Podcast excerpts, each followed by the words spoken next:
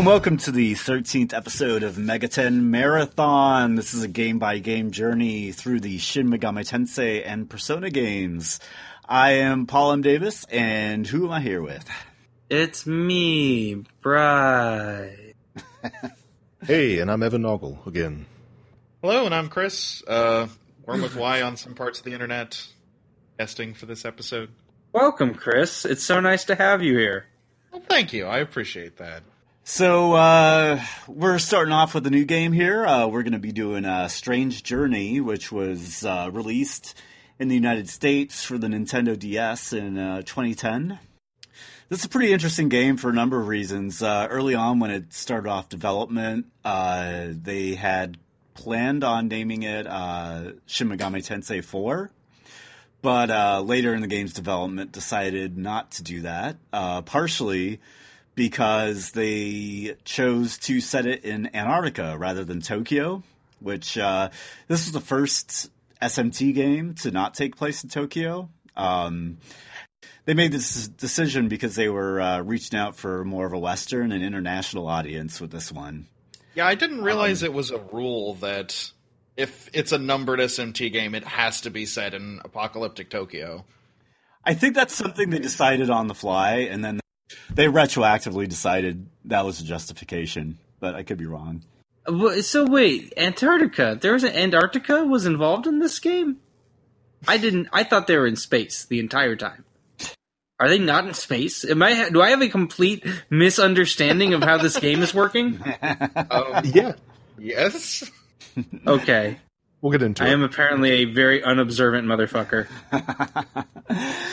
yeah, it is. Uh, it is ostensibly, at least, taking place in Antarctica. Um, so you can also see uh, this influence in um, a few of the different elements. Uh, you can see it in uh, the fact that there's a more diverse cast than like your general uh, anime uh, race. Um, there uh, is Commander Gore, who's your boss, and um, he's a black guy, and crewman uh, Jimenez, who's uh, Latino, and uh, another one of your crew members is a Russian woman. So uh, you can tell that they were kind of trying to uh, reach out to a broader audience as much as possible. Is it that they're reaching out for a larger audience, or is that they're emulating specifically '90s Hollywood movies? There does seem to be a lot of that, yeah. I was kind of From- curious if your main character, your player character being American, was a localization change. Though I'm kind of guessing it's not. I assume it's like that in the original game too. I read a couple uh, interviews with the development team, and they said specifically that they were reach they were like looking for like more of a Western and international audience with this game, and that was a definite consideration in making some of these decisions. Um, and also along those lines, uh, the game like takes a fair amount of inspiration from like you know not only '90s action movies like you were saying, Brian, but also uh, kind of like classic sci-fi, classic American sci-fi movies like The Thing and Alien. Uh, you can definitely see those influences, at least in the setup to this game. Um, not only the Antarctica, or you know, if you prefer, in space setting.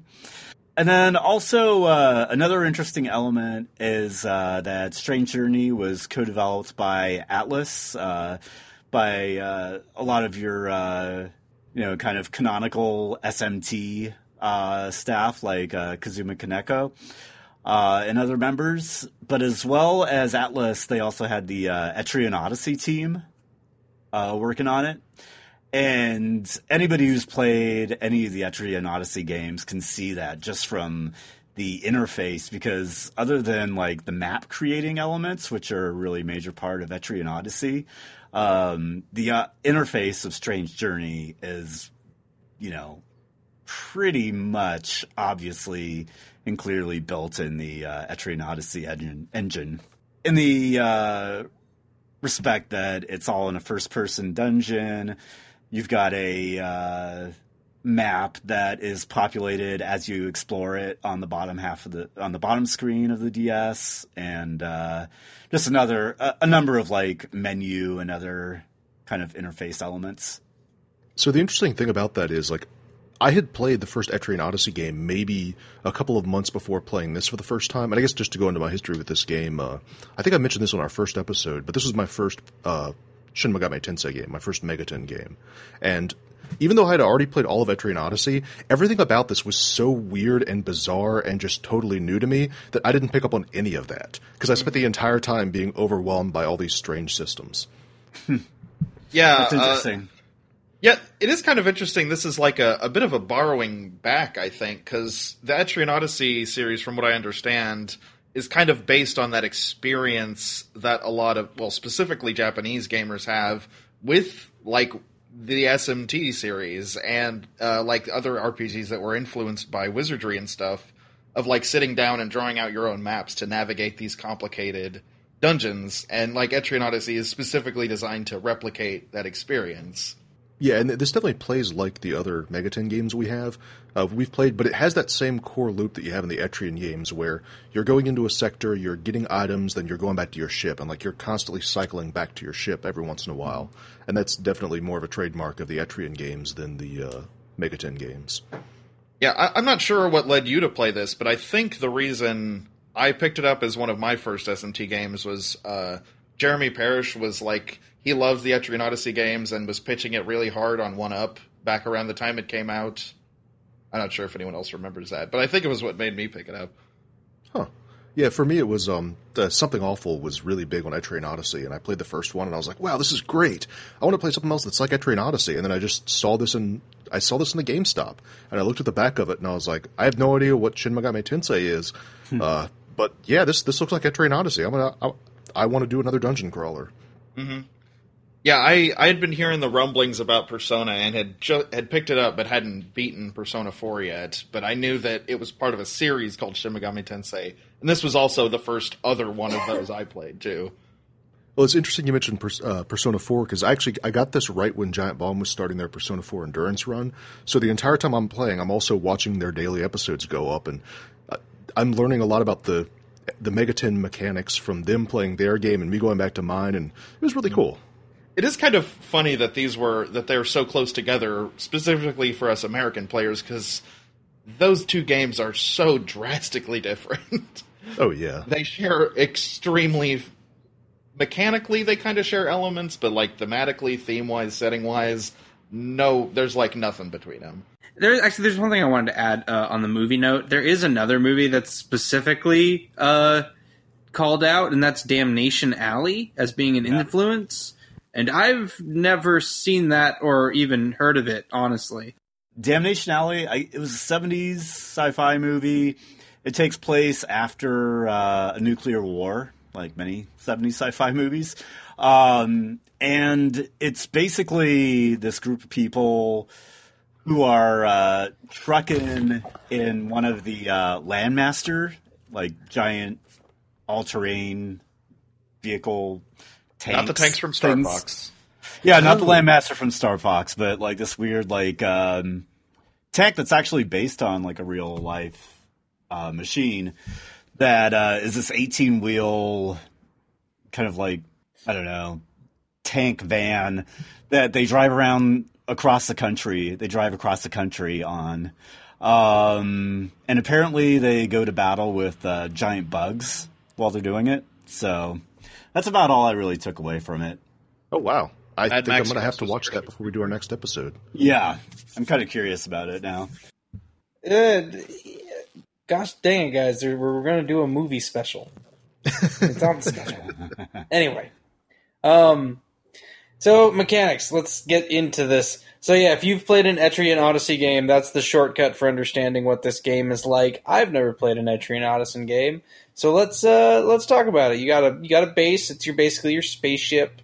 Um, from your spaceship, you can heal. There's your shop. There's your uh, doctor. Um, uh, you can buy items there. In this game, unlike other games, you are collecting materials to craft items. The, this applies to your your standard weapons. You have a gun. You have a sword. Um, you have uh, armor, uh, and you also have a new kind of item called a sub app, which plug into your Demonica. The sub app is one of the more interesting and novel new additions to mechanics uh, that uh, Strange Journey adds. And this is basically a way to manipulate the game systems to basically skip the parts that you find annoying. You want to install a sub app that lets you talk to demons on a full moon just because you don't like how that restricts your play? Go ahead. It'll cost you money and resources. That's it. So, uh, yeah. No, guys, guys, seriously, there's like really long silences. I mean, yeah, I said that in the chat. Yeah, I don't know. What would you do? Uh, my browser? So uh, let's uh, let's just start. Does anyone have any comments about demon sub apps? They're Oh. really cool. Yeah, I was just gonna say that, uh, like, if you're not don't want to use the ones that like change how the game works, you can also just use some to give you more money or items after battle and stuff. They can just boost stuff you were already getting, which is nice. Yeah, Yeah, and the and the ones that are really manipulating, like, what feel like they're manipulating the game's source code, co- cost a lot more money. Yeah, the, the first one I really saved up for, and it was it, it required a ton of money, but I, I saved up for the one that lets you uh, make a mistake when you're doing demon negotiation and Oh, you smooth relax, it over. right. That is Yeah. an essential app It- It is one of the. It does make the game quite a bit easier. Yeah. because it is so easy to fuck up demon negotiations. We'll get there, but Jesus, like it's it's so. I would say it's probably my favorite written demon negotiations of the series so far. Oh, I love these. Yeah. Yeah, the Persona 1 ones are charming, but it didn't really feel like I was actively engaging with the demon's personality. And it actually feels like during these conversations, I have to take that into consideration. Oh, definitely. And and the first time you meet a demon of a new personality type, it'll tell that to you. It's like, oh, you've never encountered a demon that talks like this before. Oh, Yeah. that's what that means. Okay. Yeah, so like the first time you run into one of the Jack brothers, uh, they they're all like real childish and excitable. So like you you have to go along with their kind of like fun little fantasies. If you get too serious or too boring with them, they'll get angry at you. Yeah, it's awesome. it, it's okay. I guess let's just skip to demon negotiations now, since we're talking about it. So, real quick to explain how this works. Um, you're in battle. This is basically your turn. Uh, you can uh, fight, talk, or run. And if you choose to fight, then you put in the inputs for everybody. If you choose to talk, you uh, pick the demon. Um, it'll tell you uh, how your alignment matches up with them. Um, if they're neutral, it says this demon doesn't seem to care about your alignment. Uh, or actually, who's playing neutral? Oh, that's me. So, are you getting um, are you getting like a, a perfect harmony message when you meet neutral demons? Yeah, if, if it's neutral, they'll say like this demon doesn't care about, or it'll say like this demon doesn't care about your alignments. If they're uh, law or chaos, it'll say um, this demon is willing to overlook the difference in your alignment. Okay, so I never get that message. Uh, I've never seen that one. Oh, okay. Yeah, Interesting. I haven't I haven't seen that either. Yeah, Yeah, I, I guess I that's didn't only realize I was also. I guess I've been playing neutral so far too. So yeah, I've Oh, been yeah. getting that message myself. I was about to ask Chris. That's good. Um, so uh, yeah, so uh, you pick the demon. You can uh, pick any type of demon. So you're not just choosing types like it, uh, like an SMT one where there are just types of demons on the field. If you fuck up demon conversation with one of the demons of a type, you can just go to the other one and they will act as if nothing's happened. So you mm-hmm. kind of can get a second chance if there are two demons that you're trying to recruit in the same party. Yeah, and it's kind of the best of both worlds because, like in Persona 1, if you talk to a demon that you had in your party, that one demon would go away, but the rest would still be there. The way it Uh-huh. works now is you talk to one demon, it doesn't make the rest of them angry at you, but if you have one demon in your party, the encounter's over. You talk Yeah. to them, they'll they'll do something, and they're just over. And that's so nice to do in level areas that you've already out leveled. Yeah.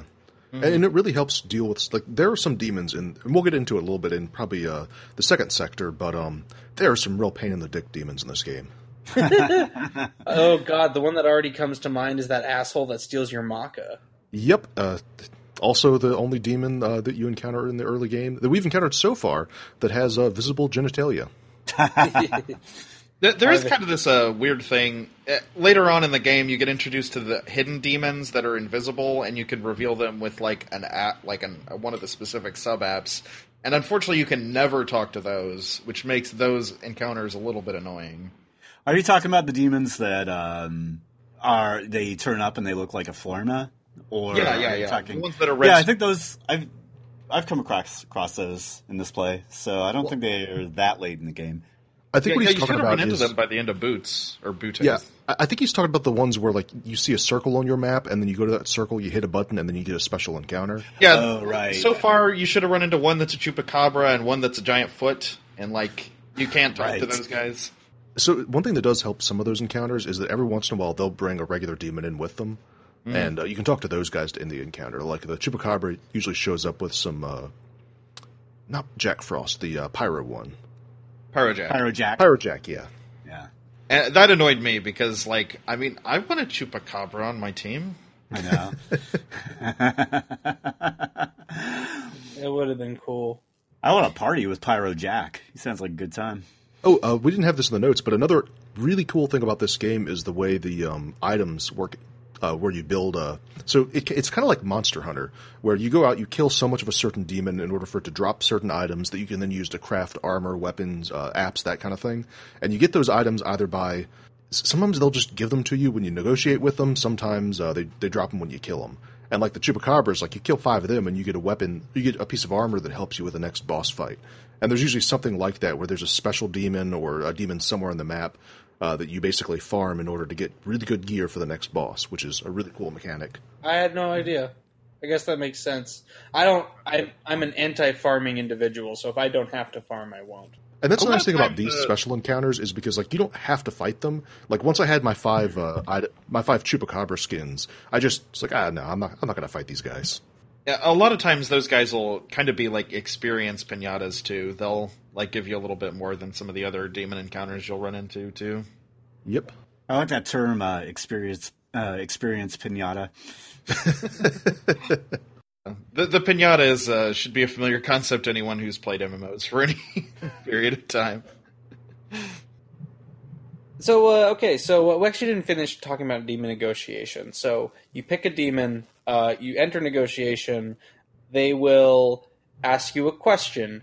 Um, eh, let's just name some that we all remember off the top of your head. Um, why did you leave Earth? Um, would do you? Uh, why are you talking to me?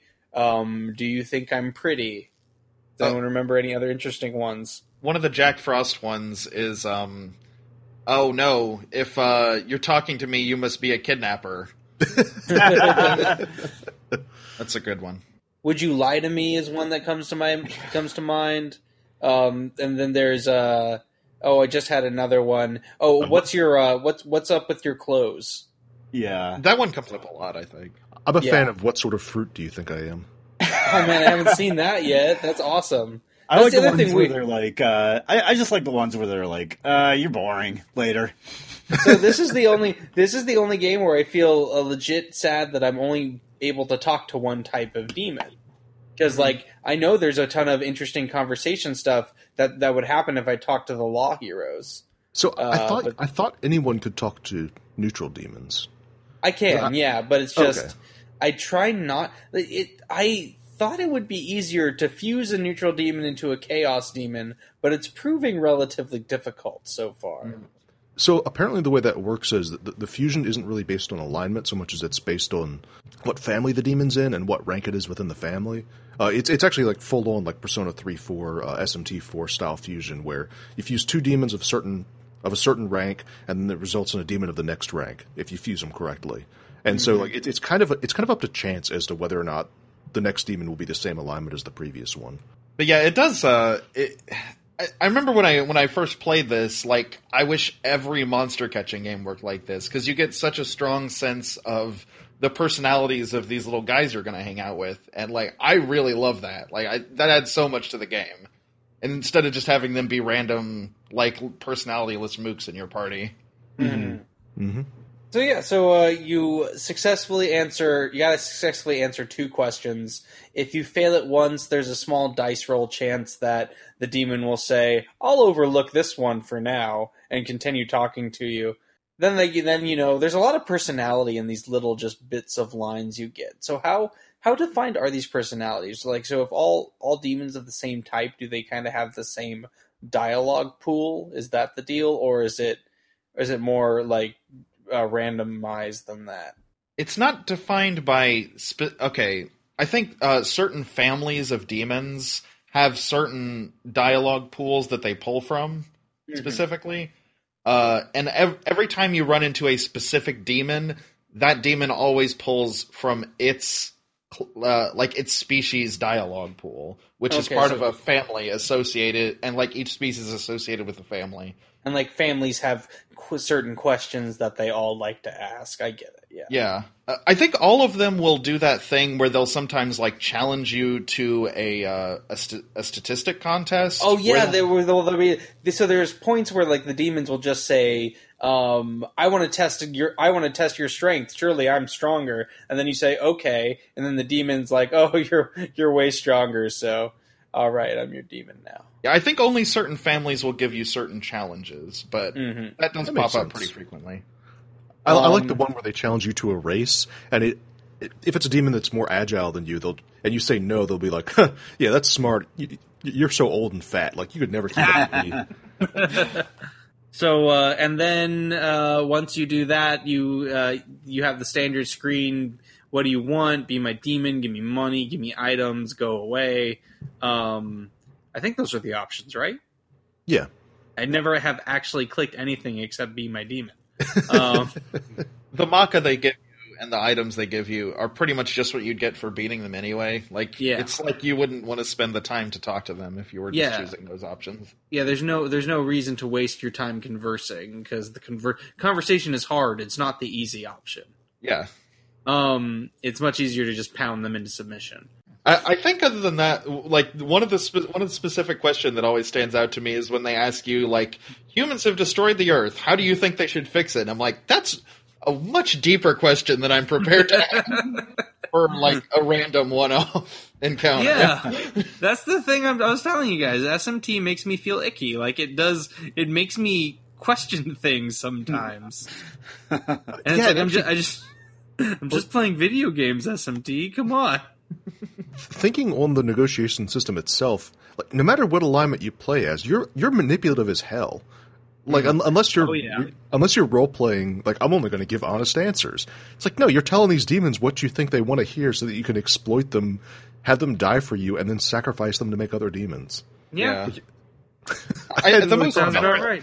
I think it, your most generous. You could think of it as a politeness simulator, but generally you're just telling people like you seem like you're being pretty manipulative in this situation. So it's, it's so then we're still not done. So you click be my demon, and then the demon asks you for something. So I've never had the demon only ask me for one thing. It's always been at least two to five items that they ask for before they're finally satisfied. Is three the average? I feel like three's the average. I feel Three like feels three, like yeah. the average, yes. But I've had it be less than three a few times. I think the more powerful they are, the more the more they'll ask you for. Because as you okay, this is me like stretching back in my memory here, but as you get later in the game, these nego this step will get longer. They'll ask for more. Ah, okay. Because man, it's uh, sometimes it feels like they ask for a lot, but I guess Oh, that's the name of the game. I, I think it might have to do with your relative level because I've had demons open the negotiation with, "Who do you think you are trying to recruit a higher level demon like me?" And then it's like, "You're you're going to have to show me you're willing." And then we'd ask for like five things. Oh my god! yeah, so I think that's it. I have a fucking so when we, when uh, you're in the second sector, there's the there's that Leanan Sidhe uh, demon. It's Mm-hmm. like this. She's like floating in a long black purplish dress. Oh thing. yeah, uh, She's resting on her hair and messing with metal thingies in her hands. yeah, yeah. So I really wanted to recruit her, uh, and I spent so many tries. It took so many tries to get through a conversation where I got both questions right, and then I finally did. And then I said, "I want you to be my demon." And then she's like, "Okay, I'm going to need something first. And then she takes like all of my shit, and then finally she's like, "All right, now let me size you up." And she's like, "Oh, you're much too low level. See you later."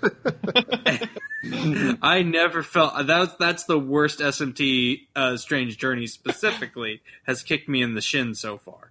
Yeah, Yeah, yeah. You I- can do a thing where if your party's full, they'll be like, "Oh, your party's full. I can't join you."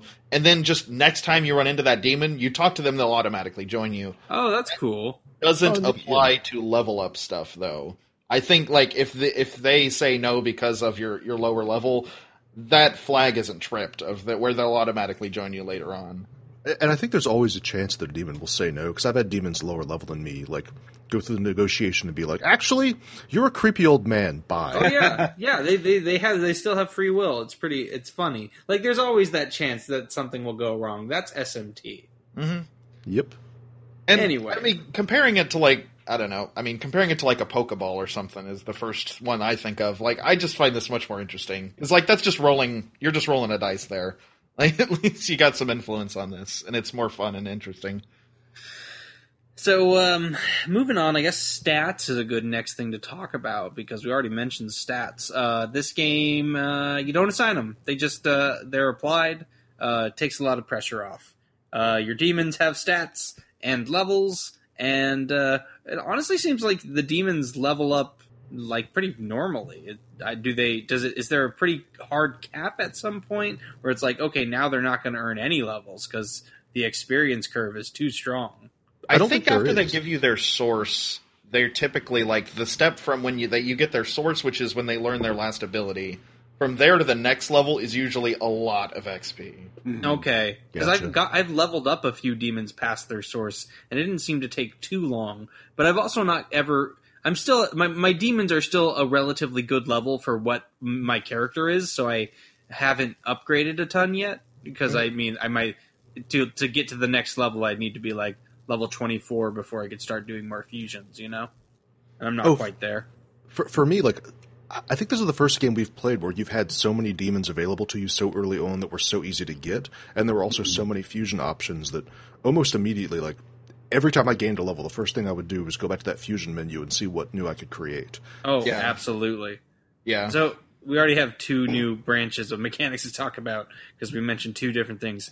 Um, did anyone have anything else to say about uh, about that though? Uh, yeah, actually, the, uh, about the stats, um, Yeah. This is one of my favorite things about this game is the way everything you do is kind of contextualized within the narrative of the game as oh it's your demonica suit. Oh well the reason you have this ui the reason you have this map oh it's the suit. The reason you gain levels it's not because you're some sort of like magical human that can become like 10 times stronger through a couple of hours No, of you just, fighting. you just you just read a few more pages of your demonic manual. yeah it's like you, you have a suit itself and the suit basically uh, the more you the, the way they explain it in the game is the more you use your suit the more the suit understands how you fight and adapts its own capabilities to match yours which they is say it's a learning AI. pretty awesome yeah Yeah, I love I love the addition of the Demonica suit to the uh, SMT lore, and I was surprised to find out. I think this is the first game with the Demonica suit. Um, Oh, does It's it come also- back? yeah, yeah, Oh. it, yeah. It uh, you'll see it again in uh, I'm guessing four. later, yeah, later SMT games, all two of them. But it's a really cool addition, and it definitely, you know, I guess to just explain what the Demonica suit is, it's the suit that you're wearing, uh, that your character is wearing, and um, from what I read, it was inspired by uh, actual like astronaut suits, but um, it kind of looks like a cross between an astronaut suit and like a demonic Gundam. Yeah, you look a lot like a like a tokusatsu character when you got one of these on. Yeah, yeah. And um it's basically what you go out into the world with and uh yeah, it is the uh what you're leveling up and uh what you're improving the technology in and whatnot. Um anyway, it's just a really cool cool element.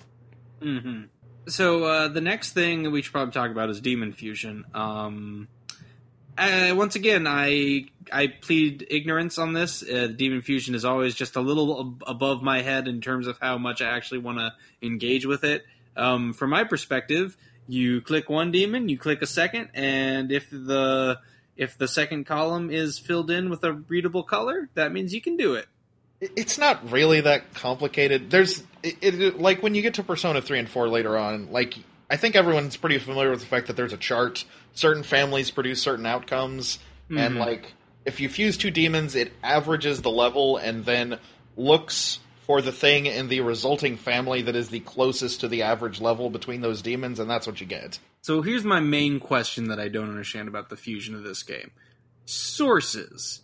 They just completely override whatever that demon's power set is with the source demon's power set. Kind of uh, there's there's a there's a limited inheritance system so that the demon that you end up getting will still have their one or two skills or whatever that demon's base skills are. Uh, the skills they would have if you recruited them in the field, but then they also inherit um, anywhere from like one to three skills from the parent demons. And it's not it's, there's not a good way of telling what skills will and won't be inherited, uh, but yeah, like usually each demon has one or two skills that they're capable of passing on to the next demon. Yeah, Okay. certain families can inherit certain skills. I don't know if you guys ran into this, but it's kind of annoying thing. Like when you fuse your healers, a lot of times the resulting thing can't accept healing abilities on its uh, like in its inheritance, which could get a little rough. Yeah, Yeah, I always make sure I keep my healer until I unlock the next healer. And there are ways to mitigate that. Um, as as you use your demons and you level up with them, uh, they'll eventually give you their demon source.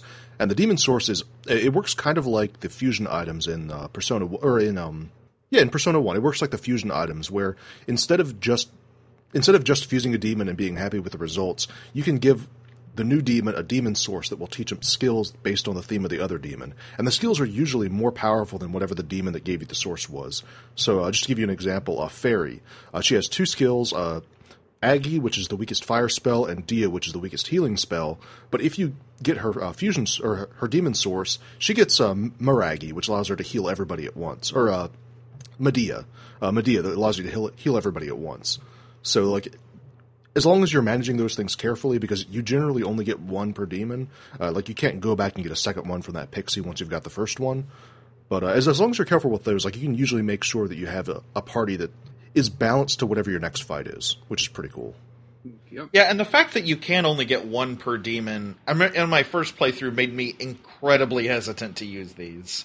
Like I would almost never put them on stuff because I was like, what if I need it later? Which is a bad decision. You should just use. It. For for me, it kind of inspired like sort of the opposite. Like I'm using them like almost every fusion. I'm using one of those things, but it's also encouraging me to cycle out my party constantly. Uh, use demons that aren't necessarily my alignment in between boss fights, and just like try to get as many of those things as possible. Because like the demons you can make with those items are just they're fantastic.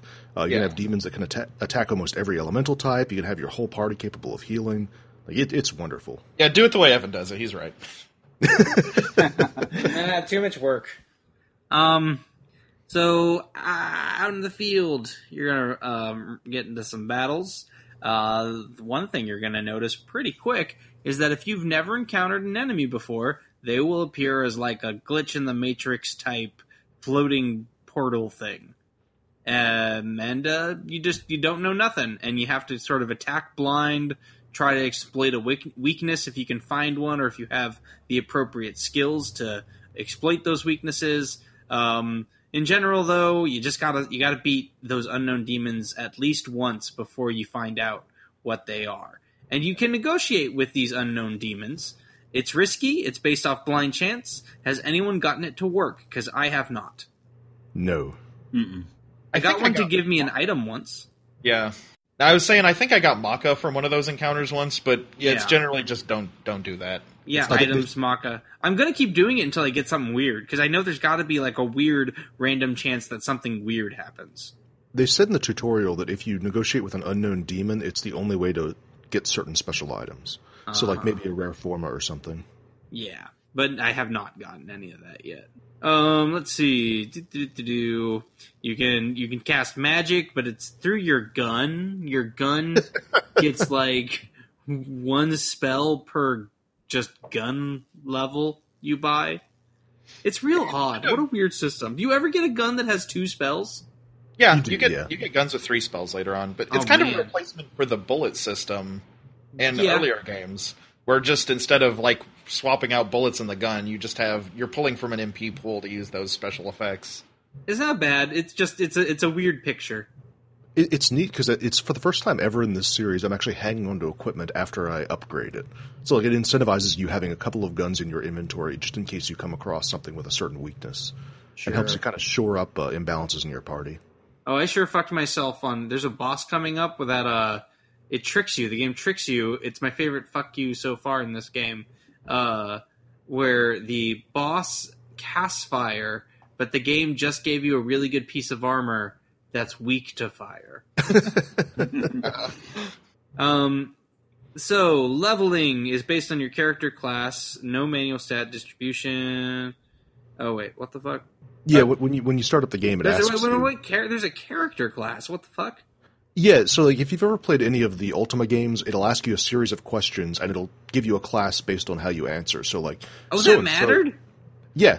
Uh, so depending on how you answer, it, basically all your class means is that you have a higher chance of getting one attribute over all the others. Uh, I, I went with a luck build because luck is a really nice stat to have in these games. I also got luck. All that means is that I earn luck a little bit more frequently than any of the, the other classes. My DS is totally dead. I wanted to, I wanted to pull up my character to see if I could see which class I chose because I don't remember. Yeah, that's we must answer question. these questions fairly similarly, Evan, because I also got luck. Oh, I, I actually looked it up in a guide because I, I was like, you know what? No, I want luck. I want luck this time. No, I just just went uh, answered him genuinely on this run. You're far too prepared, Evan. I, I having played this before, like there are a lot of times in this game where you definitely die due to an unlucky critical or like just a really bad dice roll, uh, like getting hit with a Mudo or something like that. So Right. I Yeah. wanted the highest luck I could possibly get. Yeah, see, they I'm- they were mean with uh, Mudo and Hama in this game. Oh, weird. I opened my. I just. This is a sidetrack. Sidetrack, but I opened my 3DS and the 3D was on for some reason. And I was like, "What's wrong with my screen?" Yeah, l- looking at a chart here, most uh, regardless of what um, regardless of what class support type you end up with, most of your abilities have a roughly like 19 to 20 percent chance of increasing. The one that gets tagged for you, the that you're like good at, uh, has like a 25 percent chance of increasing instead. Well, I the mo the thing I have the most of is vitality, so I assume that's what it is. That's probably the tagged one for you then. I, Yeah, I, I don't thing- think there's a way to check. There's not Uh, a huge difference between the classes. It's just in the long run, it ends up being a little bit more weighted toward one. it looks yeah, like I did strength. That's not a bad one. Nah. Okay, so character class um, that resets on New Game Plus. New Game Plus sounds weird. Um, I guess we'll talk about New Game Plus way at the end. It's uh, or do we just say right now? Actually, it's just like more stuff, like more areas. Um, just There's a few new items available to you at the beginning of the game, but otherwise you just keep a lot of your stuff from the the first one. I, I'm doing New Game Plus on this run, and I think I'm I'm the only one of the four of us. and Uh, it some, hasn't it hasn't been doors, honestly that different yet. No, there there are doors, but that's like you have to get pretty far in the game before that even happens. okay. Those that's late game New Game Plus. All right. There's a, a few new sub apps in there uh, that are pretty that are really expensive, but um, there's like a seven card hand which give lets you have seven sub apps activated regardless of their size. Uh, there's red carpet which um, just makes sure you don't have any random encounters. Uh, and I think the other weird one is called New Megami Tensei, which you can try and turn it on, and it just spits out random error messages, and it's supposed to be a joke about like pirate carts or something. that that one was a little lost on me. I know that that's a little strange. But other than that, you keep your you keep your demon compendium, your macca, your items. You don't keep your. They wipe your sources. They wipe which sources you've got. Um, but yeah, like you're still you're still uh, you you and you don't keep your character levels. But like everything else makes you so amazing that the the first part of the game is basically a cakewalk. All right. So, Demon Fusion. One thing we forgot to mention is that um, you can do it on the go, just wherever. Pa- uh, you know, pause, quote unquote. You actually, there's no pause in this game. You you can't open up your menu with the Y button. Um, and all, the X button opens up your mission log. And god damn it, guys, I wish those buttons were switched. I do hit Yep. X a lot. Yeah. Yeah, me too. I keep on hitting the keep keep on hitting the wrong button all the Yep. time. It's frustrating. Um, but yeah, do it on the go, do it wherever. That's why Dev- Evan was saying earlier. Just as soon as you get a level up, you can just check. There's no Velvet Room or Fusion Mansion or nothing. It's just literally an, a, a thing in your Demonica. Yep, no weird nose monster, just pure technology. You Uh, say there was some- weird, I say comforting. One more fusion thing. Uh, do you, I for, do you guys have access to this yet in New Game? Uh, the special fusion feature is that like an option so far? Yes, you get that around the time you beat the the bullheaded guy. Okay, okay. You just start with it in New Game Plus. Yeah, they that don't makes make you read sense. that back. Um, so then we do uh, alignments, guys. Let's officially talk about it. I mean, uh, we gave a few hints earlier, but what's everyone doing? I grabbed chaos this time around. Yeah, I'm doing neutral. Uh, the thing that's always my favorite. That leaves me with Law. And Yeah. I'm sorry. oh, Chris, you already said you were doing neutral too, right? Yeah. Yeah, which um, I, I like the the neutral route in this game. When I played it before, that's the one I went, and it, it's got a really like impactful ending that I really liked. So on this run through, there is one you do get to a question where a guy asks you, he asks you something, and the neutral response is both sides are wrong, and it made me be like, oh, the South Park option. well, that's what neutral is. Everyone's wrong. I'm right. I'm in not in the middle, and I'm on no one's side. Hooray!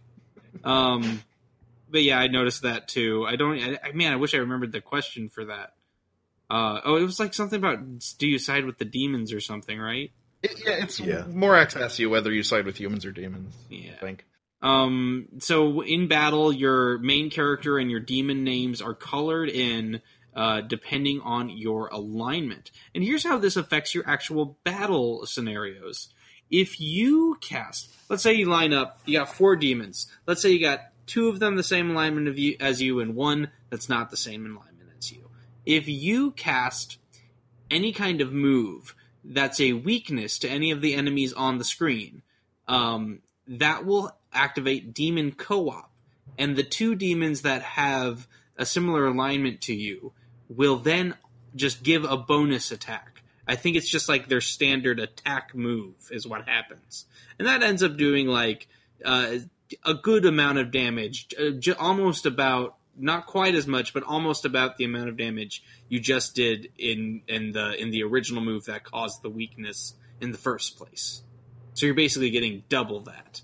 And that's for and that applies to every single demon uh that because then they also just get their normal move and if that move also causes a weakness, then again the other two with the same alignment would again do that bonus attack. Yeah, it's a good thing the animation's short, or this would get really annoying after a while. Oh sure. Oh, yeah. You mean in like Tokyo Mirage sessions where every Yeah. sessions takes 5 fucking minutes? Exactly. Good god. Yeah, Okay. it functions similarly to the all-out attack in Persona, but you don't want a cutscene every time. No, but it's it's really awesome. I really love this system. Um, it's it's not like it um it, it actively changes how you think about the battles, but it does mean that you have to be. It encourages to play to your alignment, which I like. Mm-hmm. Anyway, so uh, the game has actual missions like quests, like a, it's a Skyrim alike. Um, there's also side quests that you can find in the dungeons. Uh, demons will ask you to do certain favors, or you'll find you know members of your strike team down in the dungeons, and they'll you know let's go rescue that ship, or there's a guy in there screaming, let's go save him, things of that nature. And with that, uh, let's actually get into this game.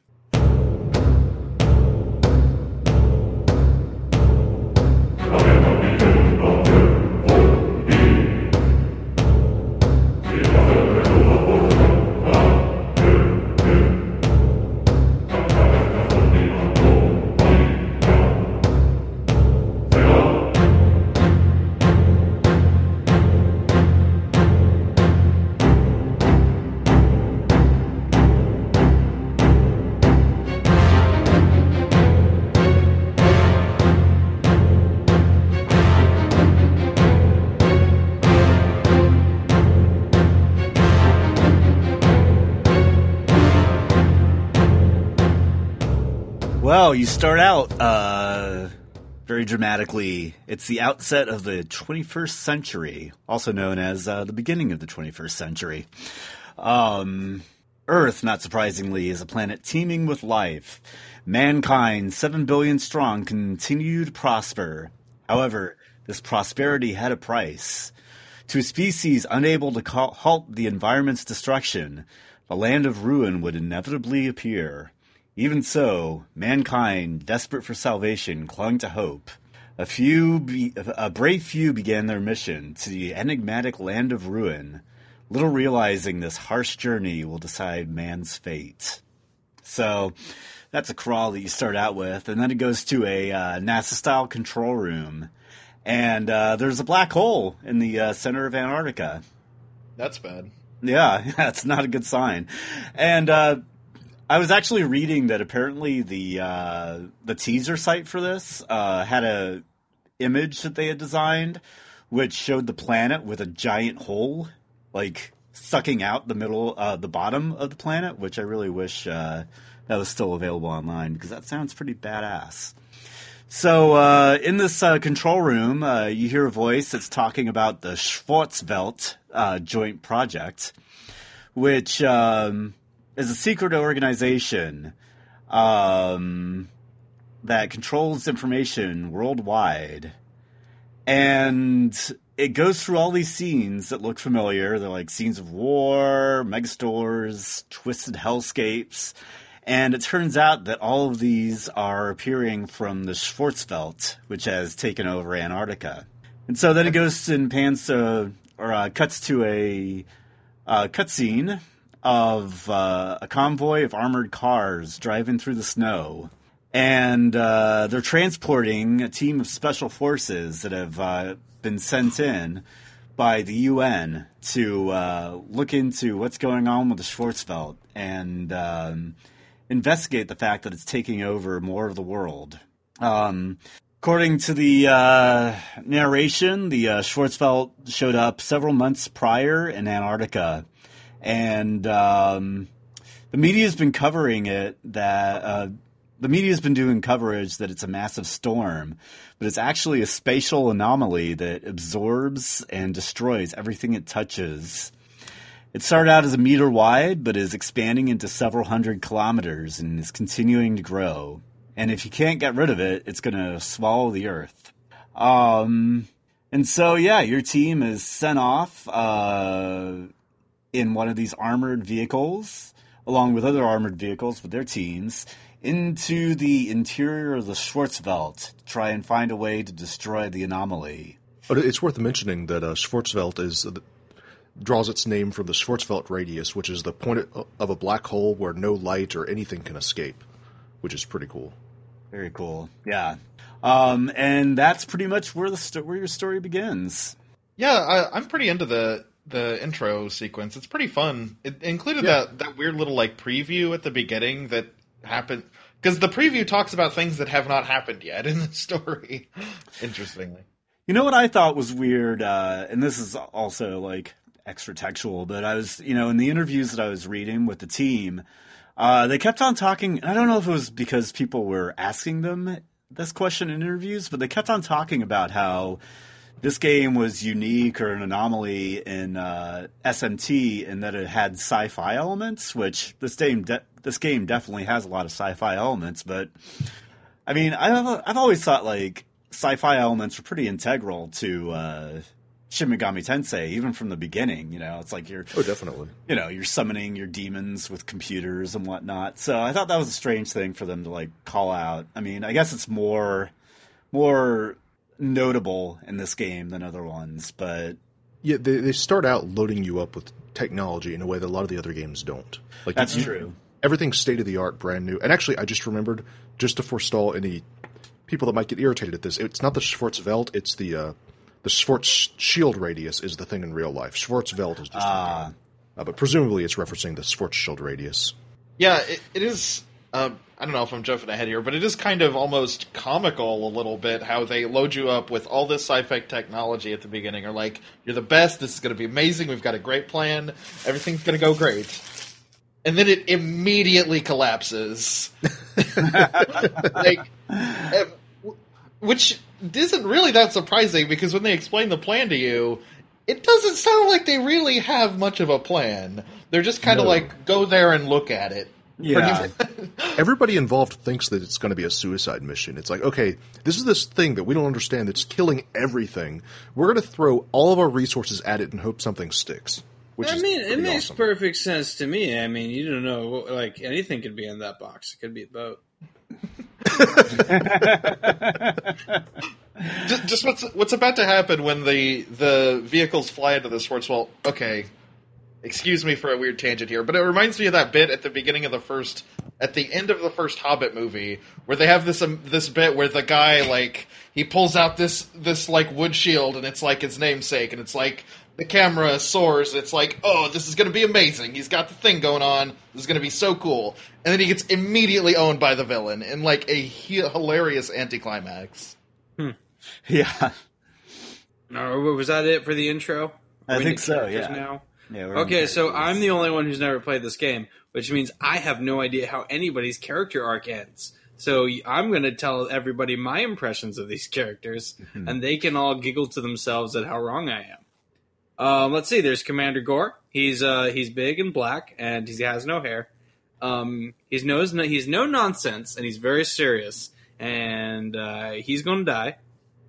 Then there's First Lieutenant Zel- Zel- Zelin. I hate these names. All of these names. Not all. Is it Zelenin? I, I pronounced I've it never- Zelenin. You know, there's so hmm, many Really? words in this game that I've never even bothered to try pronouncing, Which which is you know a running theme of this podcast. yes. Every time I see her name, I just think of a French person saying "Zelinin."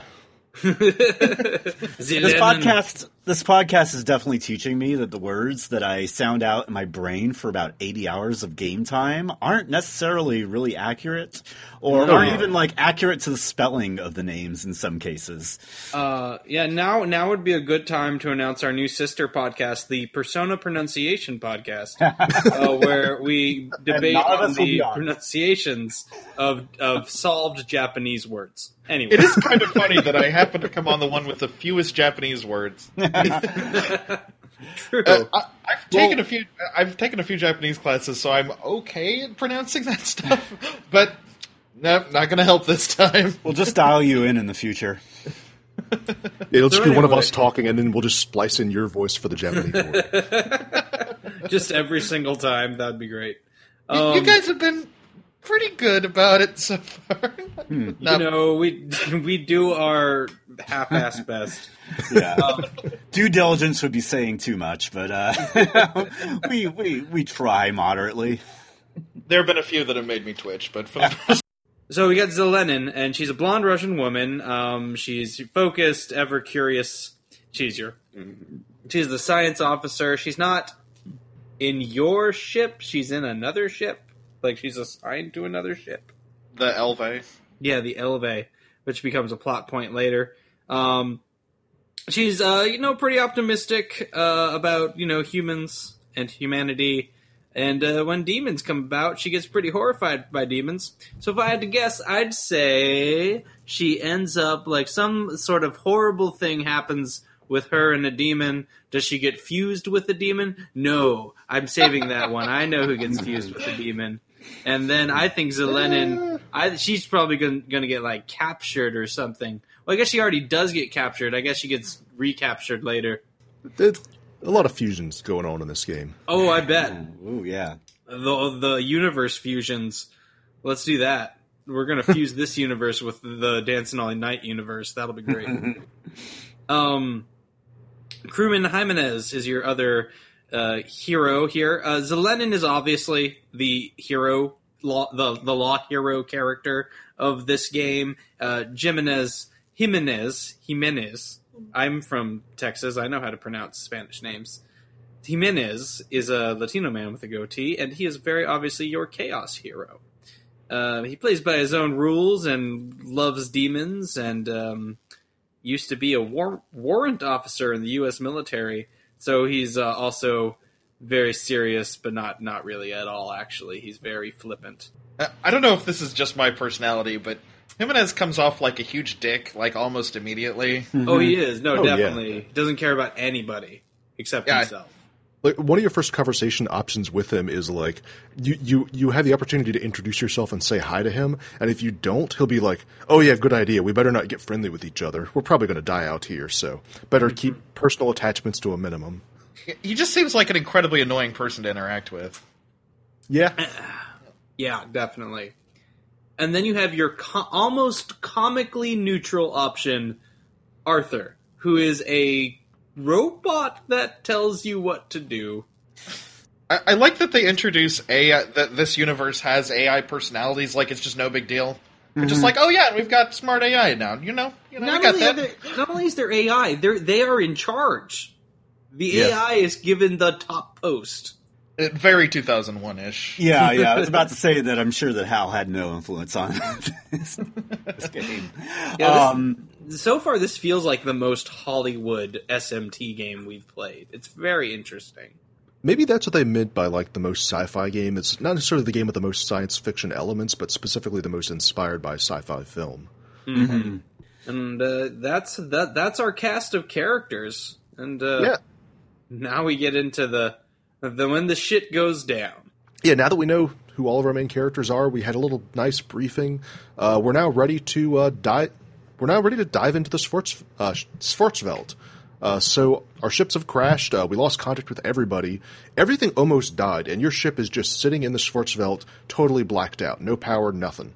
Uh, so Commander Gore uh, sends everybody out with their new demonicas, uh, which are the suits that allow them to survive in the Schwarzwelt. Uh, they very quickly find out that if you aren't wearing a suit, you die almost immediately. So you got to keep that thing on. Jimenez uh, very briefly uh, describes like, hey, here, here's how the suit works. All the different functions on it. It protects you from the elements. Uh, like we mentioned earlier, it has an AI system that uh, learns from you and adapts to however you fight. Uh, basically, a learning AI within the suit itself. Uh, Jimenez kind of throws in a few jabs at the upper brass, saying that he really hopes that the officers value the people in the suits more than the suits themselves. Just kind of, which is ironic because he doesn't seem to value other people's lives much at all, but um, uh, never stops him from sharing a negative opinion of the folks above him. Uh, so w- once you get into your suit, uh, you get a classic Ultima style uh, selection quiz. Uh, the way it worked in those older games is that you'll get a series of basically like an ethics test where it'll say like, oh, so and so is going in by themselves and they need your help. You're probably going to die if you go in after them. What will you do? Will you attack? Will you attack them? Will you attack the people going after them bravely and foolishly, or will you devise some sort of trick in order to get both of you out of the situation. It's basically trying to ask, like, do you want to use brute force? Do you want to use cunning? Those kind of questions. And uh, depending on how you ask, uh, it basically means that one of your uh, attributes is going to get boosted slightly more than the others. Uh, we talked about that a little bit already, but um, I I really like these systems. Like, I, I realize they're they're a little bit clumsier than just assigning attributes at the beginning of the game, but I like these much more because when a game just tells me cold, hey, distribute some stats. Here are your points. That's terrible because I, I barely know what those stats mean. I don't know what they're going to mean long term. With something like this, it's kind of the game telling me, you know what? Don't worry too much about the actual stats. We'll take care of it. It's not like you have to. It's not like your answers to one of these quizzes is going to break the game for you. Evan, mm-hmm. have you ever played Dragon Quest three? I have not. So in Dragon Quest three, at the very beginning of the game, there's a really weird dream sequence that dictates what your personality is through a few questions, and then it presents a little gameplay scenario where it gives you a task and just records how you react to it. And the scenario, the weird thing is that scenario. I reloaded the game four times. I got a different scenario each time. I really wonder how many scenarios there are for that little opening test thing. That's interesting. Yeah, I don't really have any point more than just here's another time a game did this interestingly. Speaking of weird dream sequences, did we already pass by the part where your character hallucinates the three guys sitting in the white room? No, No, that's about to happen. Okay. I thought Uh, that was like during the crash was the first time you saw that. Yeah, so actually getting into that right now, uh, yeah, once your suit is all up and running, uh, the ships are diving into the storm. But as soon as they hit the radius, they just ev- all, all communication cuts out. Uh, they, they the people in your ship feel like the Schwarzfield itself is fighting your ships, uh, trying to keep them out. Uh, and then as soon as that happens, the game whites out. Uh, you basically go unconscious, and you wake up in a room with three gentlemen, uh, three old men having tea and uh, you hear them talking amongst themselves. What fruitless things do humans attempt? Do they know? Do they know who they are dealing with? They cannot, for if they did, they would not attempt this. This man, his soul be, will not be devoured so easily. Uh, one of them comes towards you, asks you your name, and then as soon as you give it, uh, sends you back out uh, with a message: "Here in this blasted land, what will you find? A light illuminating illuminating the way to the future, the fires of destruction, or perhaps ellipses, ellipses, ellipses? Question mark." That's a good Yes. quote. So, so you wake up. Uh, your ship has suffered a full system crash. Um, wait, wait, wait. Sorry, Evan. Sorry, oh, Evan. yep. What everyone named their character. E- Evan Noggle. Yeah, you're obvious, Evan. You can always go first when I ask this question. Eventually, I will name it something that's not that. It's just there are certain games where it just feels normal. Okay. well, I'm curious what game will break that cycle for you then. It's Persona Four. It's that's the only one that I'll do it differently, and that's only because of the Giant Bomb Endurance run. Of course. Uh, I, I also named myself Chris Hughes. That's just my name. Of course. Paul, did you name it after yourself? Uh, no, because like you know this is a running theme, but because I'm like a nine-year-old boy, I went with uh, Shaft Buttocks. Ah, I love it. That's a good one. And I named it after two dear friends. One, uh, I named the first first name is after Ian, who was on our Persona episode, and his last name is McCann after our dear friend Liam from Australia. Ah, nice. But yes, uh, I just wanted, I don't know, I, it was a normal American man, and I wanted an action star name, and I thought those two, I thought Ian McCann sounded good together. That's a good one. Yeah. Oh, yeah. Roll fizzle beef. Slap bulkhead. Yeah, so uh, with our names and our destiny in tow, uh, we wake up. Uh, the ship has crashed, uh, and so has the AI. Uh, with Arthur offline, Commander Gore takes over, and he um, sends you throughout the ship to deal with the invaders. Uh, all you see are these weird staticky images. You have no idea what's going on, uh, as just invisible enemies kill teammate after teammate. Uh, in all this chaos, someone unknown uh, sends you a message. Uh, you who have wandered in, we will send you the way to know and capture them. And then all of a sudden, a demon summoning program appears in your Demonica, which is interesting because uh, only your crew has received copies of this program, just the folks on the Red Sprite. And uh, as soon as you get that program, everybody can see the demons, but only as these like blue staticky blurs. Uh, and with the power down and the crew alert to the threat, they all regroup and uh, yeah, they they get ready for what to do next. Uh, they find out the demon summoning program was sent by someone within the Schwarzwelt. Uh, they have no idea who, but they left a message, which is I, I, I I'm gonna read. It's a long quote, but I'm gonna read it because I absolutely love this. Um, it was humans, as your fathers, as your sons, as your friends, we have sent you power. You have arrived at this land ruled by demons due to the karma of mankind. But despair is not all that remains. There is still hope nestled within your fear. The demons you will encounter are your enemies as well as your allies. Will you stand against them? And then yeah, that's it. Once you clear the uh, demons from the ship, you find out that your crew was carried off in the wilderness by those weird invisible demons, and uh, it's your job to go out into the Schwarzwelt to recover them. Yeah, I. The implication is that the message comes from the dudes in the white room, probably. At least that was how I interpreted it. Th- that's what I thought at first, but like they get into this a little bit later in the game, and it's not really a spoiler, but um, uh, because we already talked about this. But one theme in this game is that the demons are kind of created, or at least strongly influenced by humans. Uh, but they also helped create humans into like the intelligent creatures that they are now. So when they talk about like we're your fathers, we're your sons, we're your friends, it's like yeah, it's like you you created the demons, the demons created you, uh, helped shaped you, and somebody somebody in this hellhole actually wants you to survive, which is kind of nice. Yeah, they'll introduce this as like a plot element later on. The idea that like during humanity's infancy, it was it created the demon. This is uh, this is like part of the lore of the series that I'm pretty into. This idea of like the collective unconscious spawning these like thought forms, and then those thought forms influencing the growth of humanity. Like that's pretty awesome. I mean, I'm not sure how everybody Oh, else yeah, I feels love about this. that, but I'm pretty into it. I don't know. It seems to pull from like the concept of the tulpa, the uh, Mhm. Bu- uh, Buddhist concept of the tulpa, but also, Oh, also, sure, yeah. you know, also sort of, uh, especially the Persona games, but the SMT games too. It seems to be inspired a lot by Jung's concept of the uh, collective unconscious as well. Have you guys have you guys um have you guys ever looked at the Wikipedia page for Tulpa? I have not. Let me just read you the saddest part about it. Ahem. Following the popularizing and secularizing of the concept of tulpa in the Western world, um, for example, in the 1999 X Files episode Arcadia and the 2006 Supernatural episode Hell House, emerged an internet subculture of practitioners who create imaginary friends, which they call tulpa, and believe to be sentient. The community originated in 2009 from the discussion board 4chan and gained popularity through the emergence of the My Little Pony Friendship is Magic fandom. And then it's then it cites three sources, number 15 through 17. Yeah, So- I've, so if- I've mentioned this before in other discussions. Uh, it's actually not that different of a concept from the waifu, which Nope. is a thing in anime subculture. Uh, they just didn't call it tulpa back then. They had another word for it. Bel- believe So- me, Chris. Everyone in the in the Mega Ten fandom knows what a waifu is.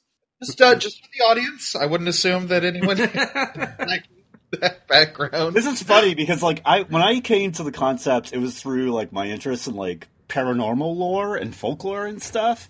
And I don't think it was until we got all on all got on the uh, Duckfeed Slack that I had any idea that there was like some kind of like weird, you know, anime subculture trying to resurrect uh, or trying to like, you know, create like, you know, actual thought forms that they could date or Yeah.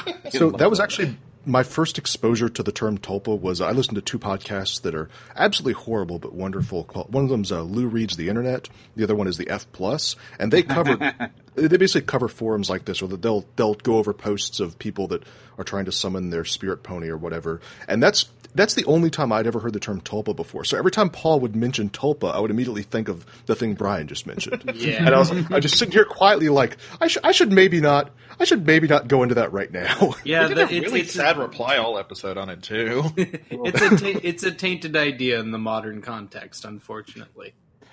I was totally ignorant to it. Like I, when you guys started joking about it, I was like, "Wait, what are you guys talking about?"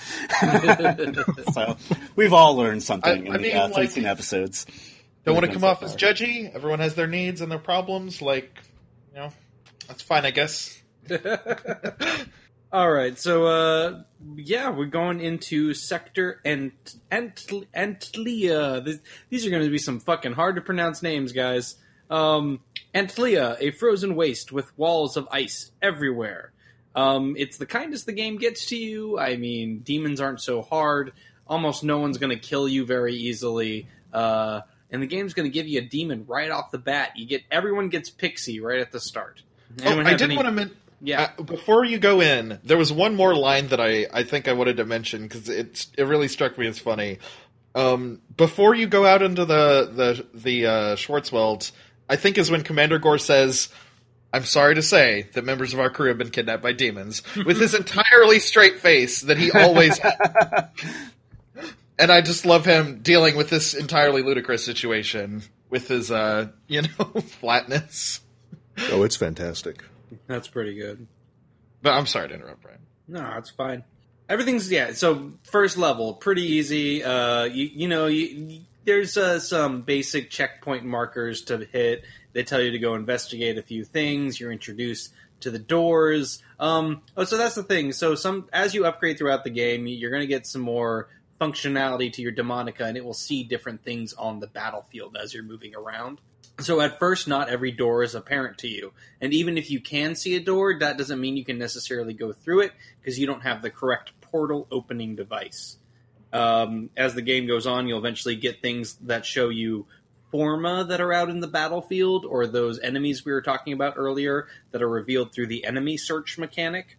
Um, but yeah, at this point, you're just uh, well, first you're basically on the right side of the room. There's a south room and a north room that you're going to have to go to like two times each. So uh, you explore around. Oh, you rescue the crewmen uh, from basic enemies first. Some oozes, some uh, ghost guys. Uh, once you get to all of them, Gore orders you back to the ship.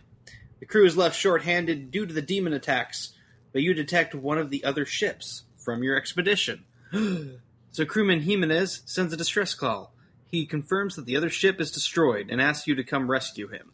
Uh, at this point, you've rescued Irving, the ship's head engineer. Yeah, a lot of the guys you're rescuing down there serve uh, practical functions in the main ship, so you can like rescue the the, the lab guy and then go back and uh, use the lab, or rescue the sick bay people and go back and use the sick bay. Yeah, Um, I, I think Irving Irving's like the standout because they give him like a cartoonishly rural American way of speaking. he's so he's always the one I remember because he's like, "Hey, come on down to the lab and you know, get the forma." Isn't it the lab that also has someone uh, has a woman named Maybe? Um, I I- think I she's really- actually. I think she's just in the the mission the mission room. Mm, I I really don't want to believe that that's a uh, Arrested Development reference, but I mean, you can you can secretly hope. I don't think there's any evidence to s- suggest such a thing. no, there isn't. There isn't. I mean, I, I wouldn't actively say that that's wrong either. You know. Um, so uh, your crew moves to rescue Jimenez, and they discover the other ship, and then they're interrupted by a very powerful demon. The crew is cut down one after another before the demon flees deeper into the caves. Commander Gore commands the crew to lead further in. Deep in the dungeon, you find crewman Jimenez in front of the burning wreck of his ship. He's initially glad you find him, but then the demon that slaughtered your crewmates shows up, and he runs the hell away. Uh, Commander Gore stands strong, telling you and Jimenez to fall back while he takes on the demon himself. And then Commander Gore just goes all fucking in. It's great, just charges at the guy. He, he hasn't, like, he hasn't recruited any demons. This is just a human fighting a demon, which is a bad, bad decision. It, it is kind of awesome, but he also gets comically owned. Um, yeah, so the demon uh, jokingly retreats. Gore thinks he's uh, victorious, and then uh, when Gore let his guards down, the demon attacks you. And then it's time for a boss fight. He's weak to fire. That's the boss fight. um, it's, I mean, like the early SMT boss fights are never anything. It's just really to make sure that you're learning to exploit weaknesses, uh, to heal, and if you have them, to buff. That's it. he is really. a he is a lion with like a hat and snakes for arms, so that's It- kind of awesome. Yeah, it looks cool. The sprites are awesome in this game, but you know it's still the same assets that you're seeing in all- every other SMT game. So Gore, as he lays there dying from the attack from the boss, tells you that the investigation of the Schwarzwelt is vital to the fate of mankind, to the whole Earth. He tasks you with completing that mission, then dies. You return to the ship. The crew grieves for their fallen commander. Jimenez wants to abandon the mission and find a way out of the Schwarzwelt. The crew wants to follow Gore's dying orders to explore the Schwarzwelt. He asks you what you want to do because it's time for another alignment check. And uh, you choose and you get some alignment points. And then Jimenez says he saw some demons smash the ship uh, like it was nothing. Duty means duty means nothing out here. What does that mean? I don't understand. Oh, uh, he, Jimenez basically ran away when the demons were smashing up his ship, and he said that it's like, "Hey, I don't care that it's my duty to help them. Oh, duty you're means saying nothing that- out here." Yeah, you're saying Jimenez is a okay. Yeah, Jimenez is a right He's a jackass. He cares about no one but Bugaboo. We'll get to that. Hmm. So Arthur cuts in and uh, he tells you basically, "Hey, we have no idea how you got here. We have no idea where we are. Also, everyone's fucked. We're all fucked. You're gonna die. So listen to me." And then Arthur gives you some uh, some advice on how to proceed.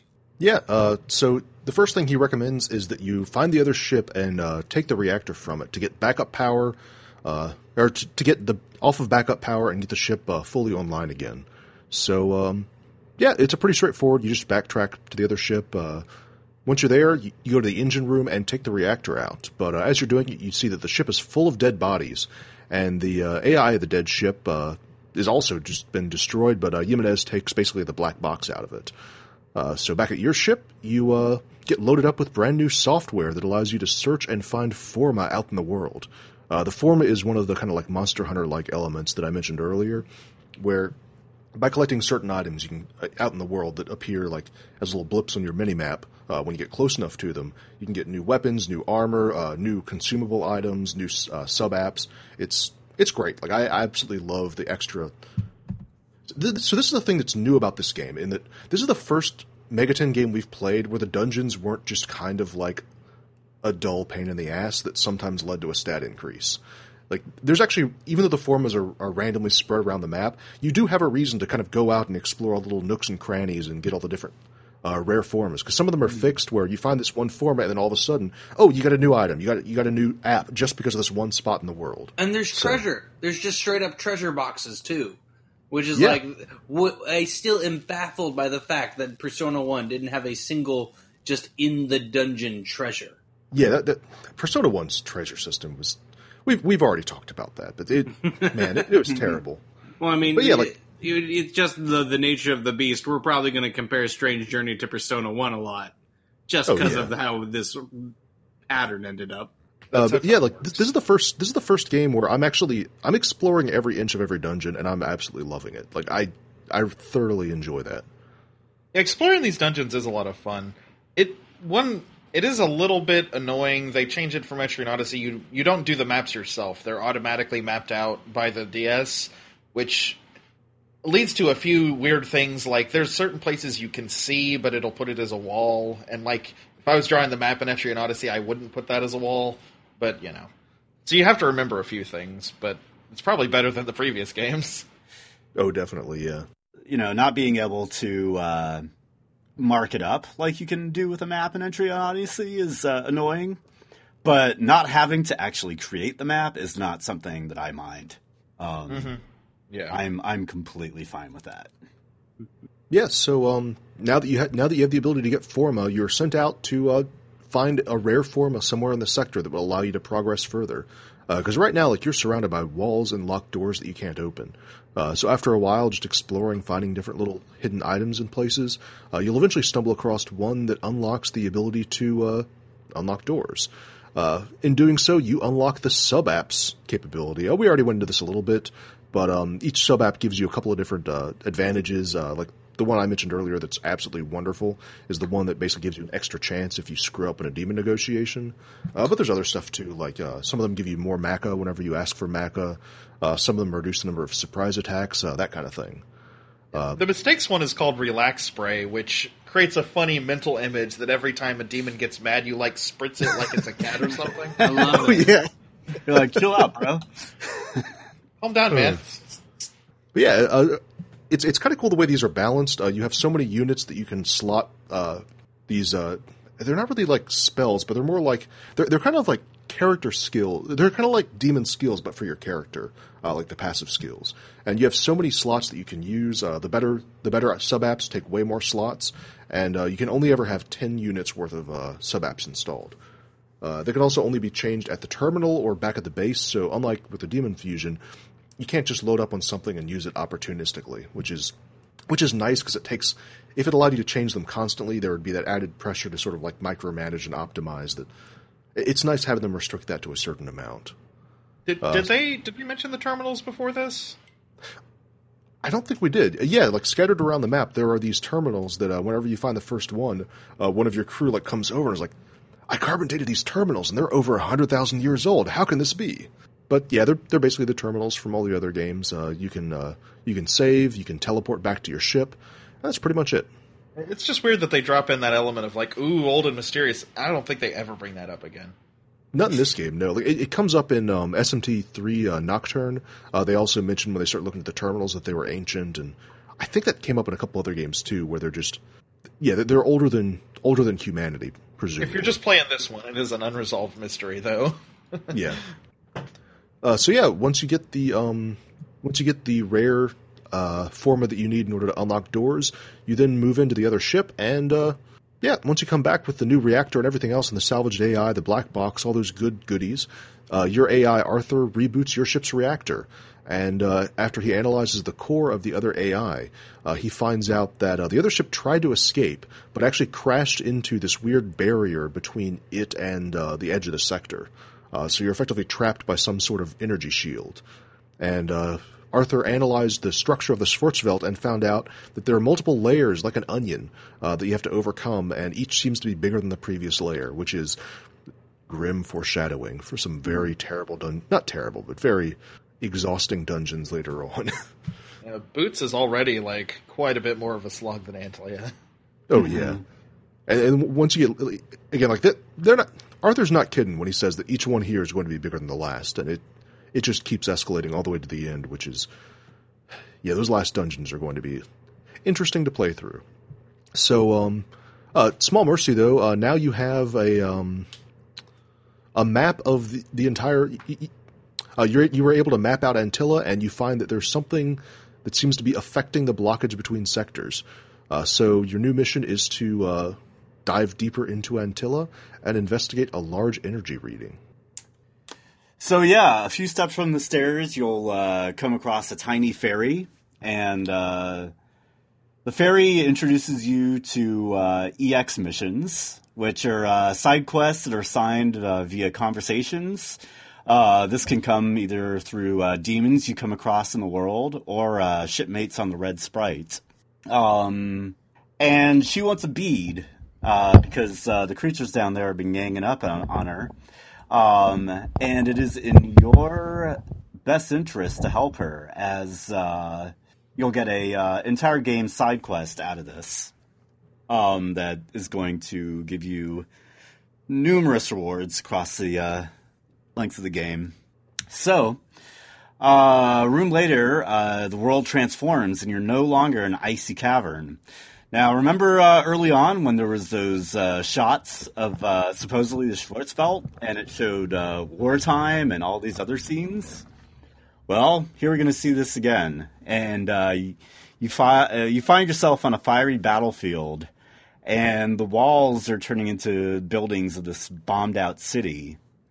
Um, and it turns out, this got me, man. Really? When I saw when I, when I went through the door, it was just like, oh shit, it's not all going to be the same. Because man, I'm still in the Mega Ten, like original NES Mega Ten, where everything looked like exactly the same fucking sprites. Like I'm still in aftershock of that. So anything that's a step above that is a win in my book. I'll Oh, give this you first this is a pretty good reveal. Yeah. Yeah, this first area is awesome. Like, if you're walking around, you can actually see like fighters and bombers flying overhead. Like the bombers will be dropping bombs on the city, and yeah, it's great. Mm-hmm. Yeah, Especially actually a lot compared of to the next one, because like they they describe the next one as a red light district, and like that doesn't come across visually at all. Yeah. No, some of these places, like, you really have to go by the description because otherwise, like, you know, it's just sort of a given of the uh, very limited hardware that uh, the DS was running on. yeah. That these visuals do not immediately always translate into what they're supposed to be. So yeah, the next uh, the next uh, sector is a red light in- a district or a brothel, and yeah, if you weren't told that, you probably would not have any idea. which is weird because it looks like a like a like a crazy otherworldly like horror funhouse. Yeah. If they just said that, if they just said that, it would come across. But I don't know. It's weird theming. Yeah, I mean, it kind of looks like uh, you know your traditional JRPG when you like start going into like some hell like area that's not described as hell or not named hell. Um, yeah, it's it's it's not immediately apparent as being a red light district, but we're not quite there yet. So. Uh, Antlia is revealed to be uh, wrath, which is the major sin that is uh, powering this sector. Um, and so you start just going through uh, basement level one. It's not too difficult. Um, then uh, future areas will have multi-level maps. This only has like a second level, I believe. Um, and you go to the uh, basement level two, and you start hitting this uh, mini boss gauntlet and going through there. And it's mostly just to pretty much keep you aware of your weaknesses and give you an opportunity to build up your party. None of them are incredibly difficult. Um, and the map is pretty straightforward. Uh, there's a few maps um, that will, or there's a few corners that will let you uh, see what's across. There's kind of like a short wall, or it just goes like one or two uh, uh, steps, and you can see across. You can see that there's other items um, on the other end, but you can't actually get to those. And then once you get to the end of Antlia Basement Level 2, you get the final unlock for the area, which is the password system. And I haven't really messed around with the password system. Does anybody have like a quick way of. I uh, know that you just it? have the password. You have the password. Um, if you have the password, you can um, summon the demon using a significant amount of macca, and you get the demon that's set in the password. Because I know Serg has told us that if we are ever stuck, he'll just give us demon passwords to help us get through uh, whatever we're stuck on. Yeah, I guess it's kind of like having a Street Pass feature before there was Street Pass, Yeah, sort of like that, where you could just like, Yeah. you know, share your. Yeah, I, demons that I think uh, that's a good point. Actually, SMT4 does kind of incorporate a similar version of this into its Street Pass functionality. huh? And if I remember, like sort of like how um, with the Pokemon games in certain like stores, they would have a special Pokemon you can get if you go to the store on that time. I remember there would be magazines that would publish like special passwords for really cool demons and things like that. So, eh, but, but yeah, mostly it was a way to just share demons with your friends. Yeah, uh, I've also got great demons if you guys ever want them. Like I was hitting this first sector with uh, Tam Lin, Silky, and Black Frost as my Nice. party. So Oh, Like, nice. I've got the best demons. I might have to hit you up for Black Frost at some point. uh, I think it's uh, one of the special fusions, but if you want one, Yeah. sure. Uh, I, like uh, this, that's the other thing is that even if you're on New Game Plus, like summoning your highest level demons is prohibitively expensive. It's incredibly Macca intensive. So Oh, gotcha. like uh e- even if you have them available to you you don't generally want to do that often and if you're using a password demon like it's multiplied or something like it's even more expensive than it would normally be I guess that kind of makes sense because otherwise people would just basically use them like cheat codes. Yeah you would just trivialize the entire game You keep on going through basement level two, and you come across a uh, door, and that's where you're going to find your first boss, Morax. And he's a Minotaur man. Um, and he's a pretty badass looking guy. He's uh, twice your size, and uh, or twice the size of the regular demons, and uh, pretty cool character. Um, and before this encounter, uh, you're going to have some dialogue choices that help determine your alignment. Um, and in this case, Morax is going to, you know, talk at you about humanity's tendency to kill one another and uh, says that demons can learn to do your job so much better and, uh, you know, presumably take over the planet and take the humans' place. And doesn't that make them the real heroes all along? Oh Um, here's the question i assumed both races are wrong was the neutral answer You would think. Yeah, I think the neutral answer is um man, I'm trying to remember. it's here in the notes it's it's to tell him like no you're wrong Oh yeah, yeah, yeah. Yeah. Because if you tell him both races are wrong, he just is like, "You suck. You're dumb." Like he totally blows you off if you tell him that. Yeah, and if you want to stay neutral, uh, you say, uh, yeah, like Evan said, uh, uh, neither. Um, and if you're chaotic, you tell them that you have a point. Um, and so Morax, you know, he's a pretty simple fight if you're uh, uh, somewhat if you're a uh, series veteran.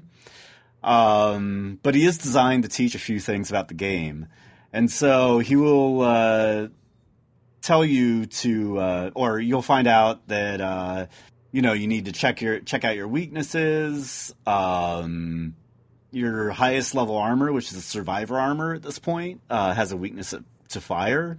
Um, it also shows you that fear may make you lose a turn as a lead, but it can also unsummon a demon, uh, making your lead have to resummon them. Now that is something that I actually haven't come across yet, but Yeah, that's happened to me a few times, and it's a real pain in the ass. Yeah, it Uh, I think like I think the I think the way it seems to trigger, and I might be wrong, but for me, so far it's triggered when I try to take a direct action against an enemy while a demon's afraid. So, like, as long as I'm healing or de- or defending, the demon will stay in the party. But if I try to make the demon attack the enemy, that demon will return back to my stock. right. Yeah, fear can be pretty rough because your main character is the only one who can use items or also refill the party with summon demons. So he's the only one who's got that option. Right? Am I remembering that right? Yeah, Yeah, I think that's right. I, I think there are spells you can get later. I don't know if it's this game or SMT4, but there are definitely spells in this series that allow other demons to summon for you. No, you're right. Yeah, there is a, a rare ish spell that's like 40 mana or something that can make a demon summon another demon. So uh, the other thing is that he has uh, no physical resistance, but he's uh, not weak to gun attacks. But he is susceptible to status effects. So, yeah, this is kind of like your first kind of tutorial. It's not really a tutorial, but it is kind of like your first uh, introduction to boss fights and some of the more uh, complicated alignment and other sort of um, uh, sort of like buffing and debuffing and other effects that you will have and your uh, attacks will have. Um, and once you finish him off, uh, you can then uh, fuse him. You can also earn the brass horn forma, Uh, and this is a uh, example of how any uh, sector boss that you kill off will give you material to uh, further develop sub apps. And you also pick up an energy mass, which will allow you to travel in space time to the next sector. I did want to mention there's one uh, you do run by one cute-ish side quest in Antlia before you finish out the sector, where uh, uh, you run into a Sandman who te- who is just standing out in a random square and it says, "Hey, I loaned my bag to another guy, and can you go get it for me?" And you have to find a Sandman in a random encounter and talk to him, and he will that fulfills this quest. You bring it back to the guy and get like a couple macca, but it's Oh. cutie. I had no idea. I couldn't figure out how to solve it. Yeah, you just you just uh that's actually how you solve several of the the random the of the side quests. You just need to go to the thing they they tell you to talk to that demon, use the regular talk function in a random encounter, and it'll fulfill the thing.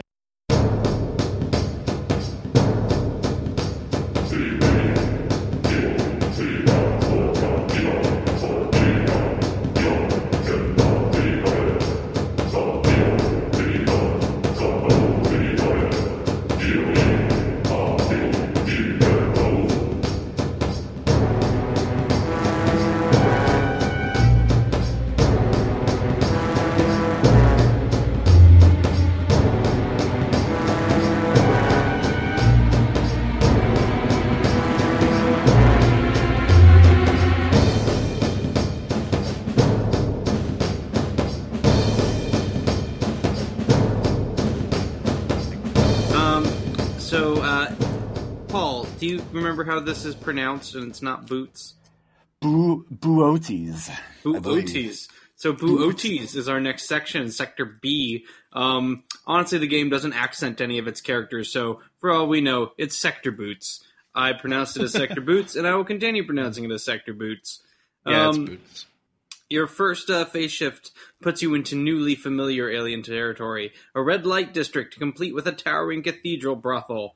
This is the sector for lust. Um, you know, Yeah, I'm all the thinking now uh, about uh, us that we said that it visually doesn't come across as a red light district. I bet it looked different in the Japanese version. Oh, you think You so? sure? Yeah, I mean, it is still a Nintendo 3DS game. There's still some censorship going to go that's going to happen there.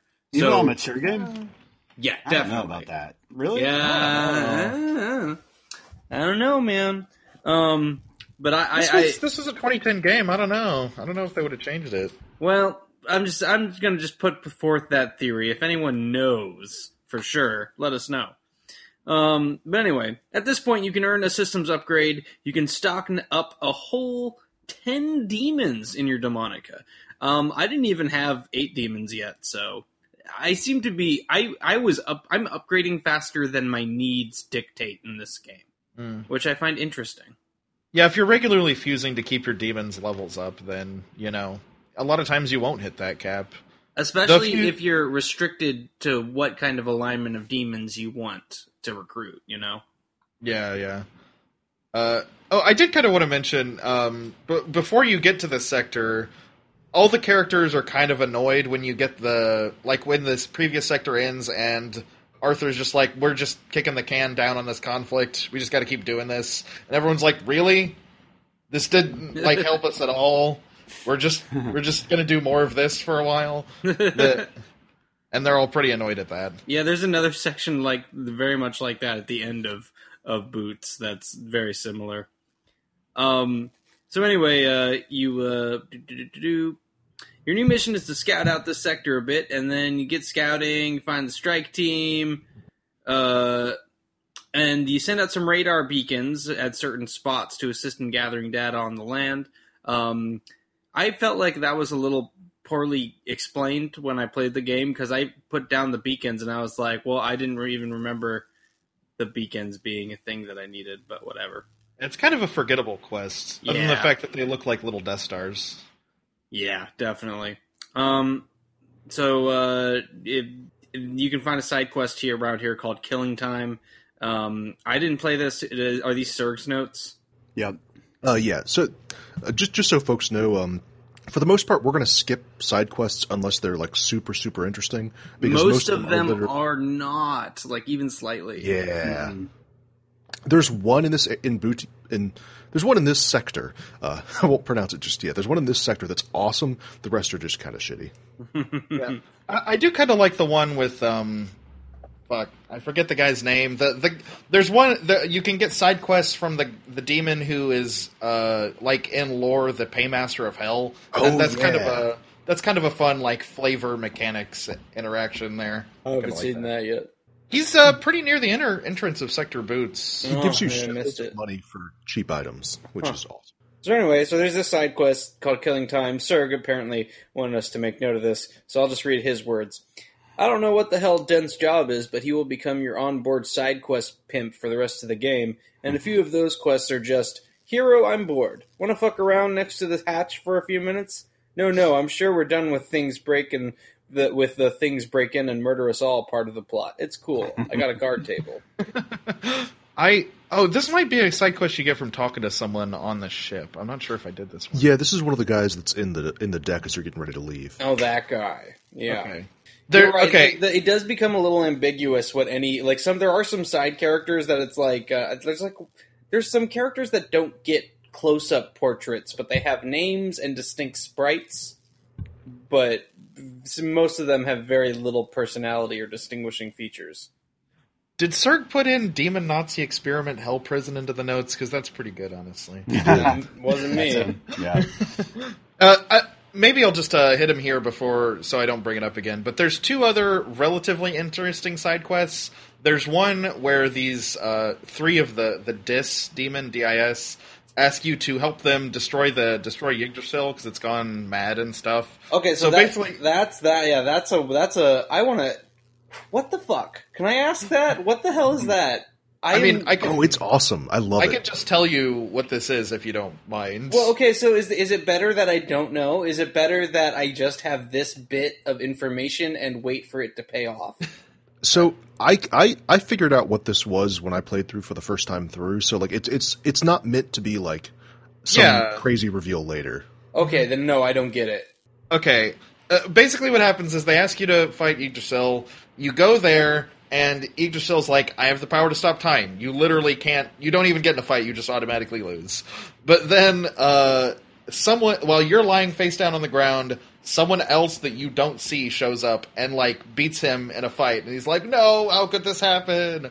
And uh, then you stand back up, and the Dis Demons are like, "Hey, you did it! Thanks, thanks for helping us. You know, you've now locked yourself into a time loop. You're destined to win this fight. Thanks for the help." And they, you like, they teleport you back to the quest giving place and just give you a reward automatically. The Yeah, this a- this is gonna come back as the idea. Yeah, there's a couple hints they drop that kind of let you know what's going on. Uh, when when the mysterious person is fighting Yggdrasil, Yggdrasil goes, "Wait, my time powers don't affect you. Can you also? Are you also from another time?" And then once you're done, all the different dis, uh, I forget what their collective term was, but all the different disses are just like, "Oh, Yggdrasil's back to normal. Thank you so much. Make sure we we really hope to see you again." Yeah, yeah. Okay, they, they so- some pretty obvious hints. So this does come back. That was the payoff I assumed would happen. Yeah, And but it's just it's, it's I, I guess it's just I'm so early. I I, I wasn't sure because it hasn't come back yet. yeah, it, Yeah, it's kind of fun. it, it's it's a really neat quest. Yeah. Right. Awesome.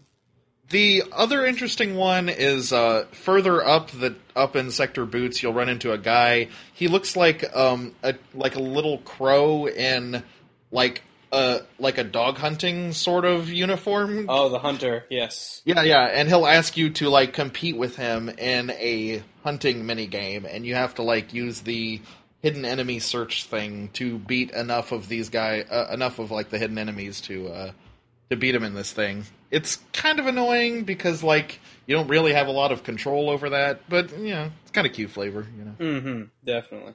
All right. So uh, where were we at? Lost my notes. Sorry, So- just no more side quest stuff. My bad. No, it's all good. That was a good. That was a good place to put them all. So anyway, so uh, Boots introduces damage floors. They're conveniently labeled on the map uh, with a red, uh, just like a nice red square. Um, a, a foot searing crimson is how it's described in the notes, which is a good way to put it. Um, Oh, I did have a point. These are kind of annoying if you are on New Game Plus because I'm not. Uh, you probably noticed they do proportional damage of a demon's health. Oh. So even if you have demons with like 600 health, they're gonna deal a, quite a bit of damage So to their health bars. So it's always going to be like tw- like fifteen percent or whatever. yeah. This is a this is a scaling threat. It never like gets less threatening. That's so that's why that's why they kept on fucking my shit up. I kept on being like, um, I should be higher level. Like I should be getting better at handling these things. And yeah, okay, that that Yeah. explains that. You can kind of mitigate it by dismissing your demons, but that's like a, a time tax on going into the interface every time. And the the way Boots is laid out as a dungeon, uh, at least the first floor, there are a lot of one way doors. So there's a there are ways to skip most of the uh, more egregious sections of the damage floor, uh, but it does require going through like one way doors. So you're kind of locking yourself into a certain direction for a while. Um, so then uh, your next major mission is to locate crewman Norris, who's gone crazy. Uh, you run into him, and he just sort of goes ha ha ha ha ha ha ha, and runs away. And um, he uh, flings off his clothes and runs into the fuck palace. So uh, the other thing we didn't mention is there's a fuck palace going on. Uh, Yeah. there's a you find it, and like the scenery changes immediately. There's all the walls are turned into like windows with like sexy curtains, like those uh, what do you call them? Like you can see through them, but they're different colors. But like it's mostly silhouettes when you see bodies, and like there's there's things going on behind them. Not that you can really make out what's happening, but it's very um, suggestive what they are. Yep. So um, we uh, Arthur basically tells you you got you guys don't have enough people. You have to rescue Norris because there's just so few of you guys. Um, then uh, in this second half of the dungeon, we're introduced uh, to um, to pits that drop you down to a floor below.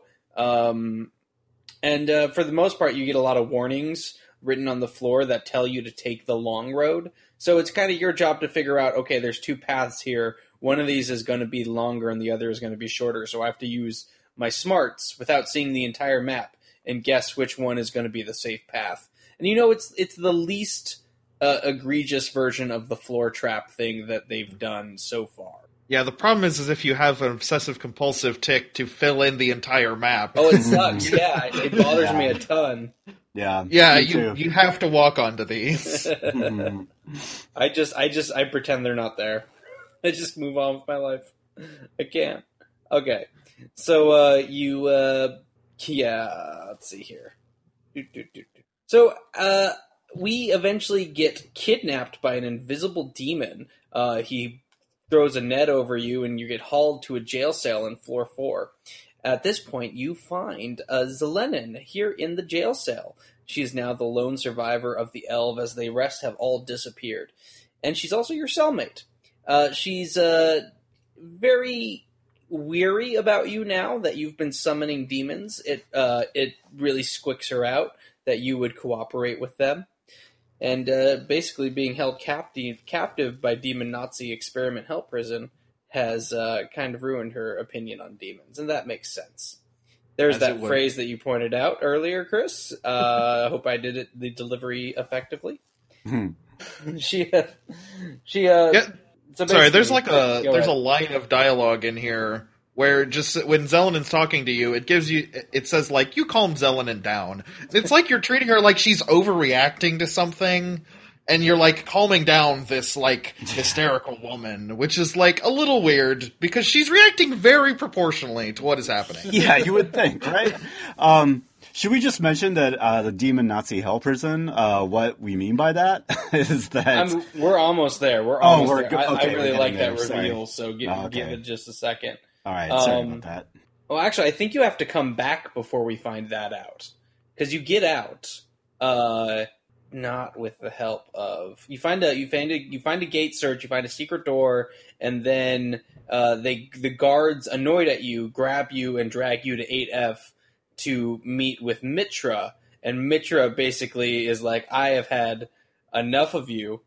Uh, he offers you a proposal that you're supposed to bathe your ship. Anyone who joins him can become a citizen of Fuck Palace, and uh, when the Schwarzwelt consumes the Earth, uh, but um, you know, if they if you oppose him, everything will be terrible, and he'll kill you and destroy you and experiment on you. So, your choice, crewman of Earth ship. Yeah, and dur- during this whole scene, he's surrounded by other crew that are of other ships that are just dead silent. They're not talking, they're not responding, and you can actually see behind him, like hung up like this really great art installation, are these like slabs of canvas with just like nude men strapped to them. So, and the but the so I would like to point out the way the game presents this is is if as if he is a demon who summons humans, like the opposite of the standard SMT hero, which I just found endlessly amusing. oh, I didn't pick up on that. That's pretty cool. just a nice little inversion. His design is kind of interesting. It's like a guy. It's like the top half of a guy sitting on top of a like a rock with the zodiac symbols all over it. hmm Yeah, it's really good. It's pretty intimidating, especially compared to Morax, who looked pretty normal-ish. And much like um, and much like the fucking uh, mall palace in Persona One, you're shun- shunted back to the exit and told to do it again. Yeah, this is a dungeon with a large amount of backtracking. So, uh, yeah, like once you go back to the exit, you're basically dropped uh, right outside your ship, and um, to nobody's surprise, uh, nobody actually wants to join the demons. Uh, so, with the information you have and the people you have left, you you decide that basically we can't afford to leave people behind. Like our manpower is too short. Uh, we don't have a diverse enough uh, set of skills in the crew. We have to rescue Zelenin because we need a science officer. So, with uh, everybody in tow, uh, you devise a plan.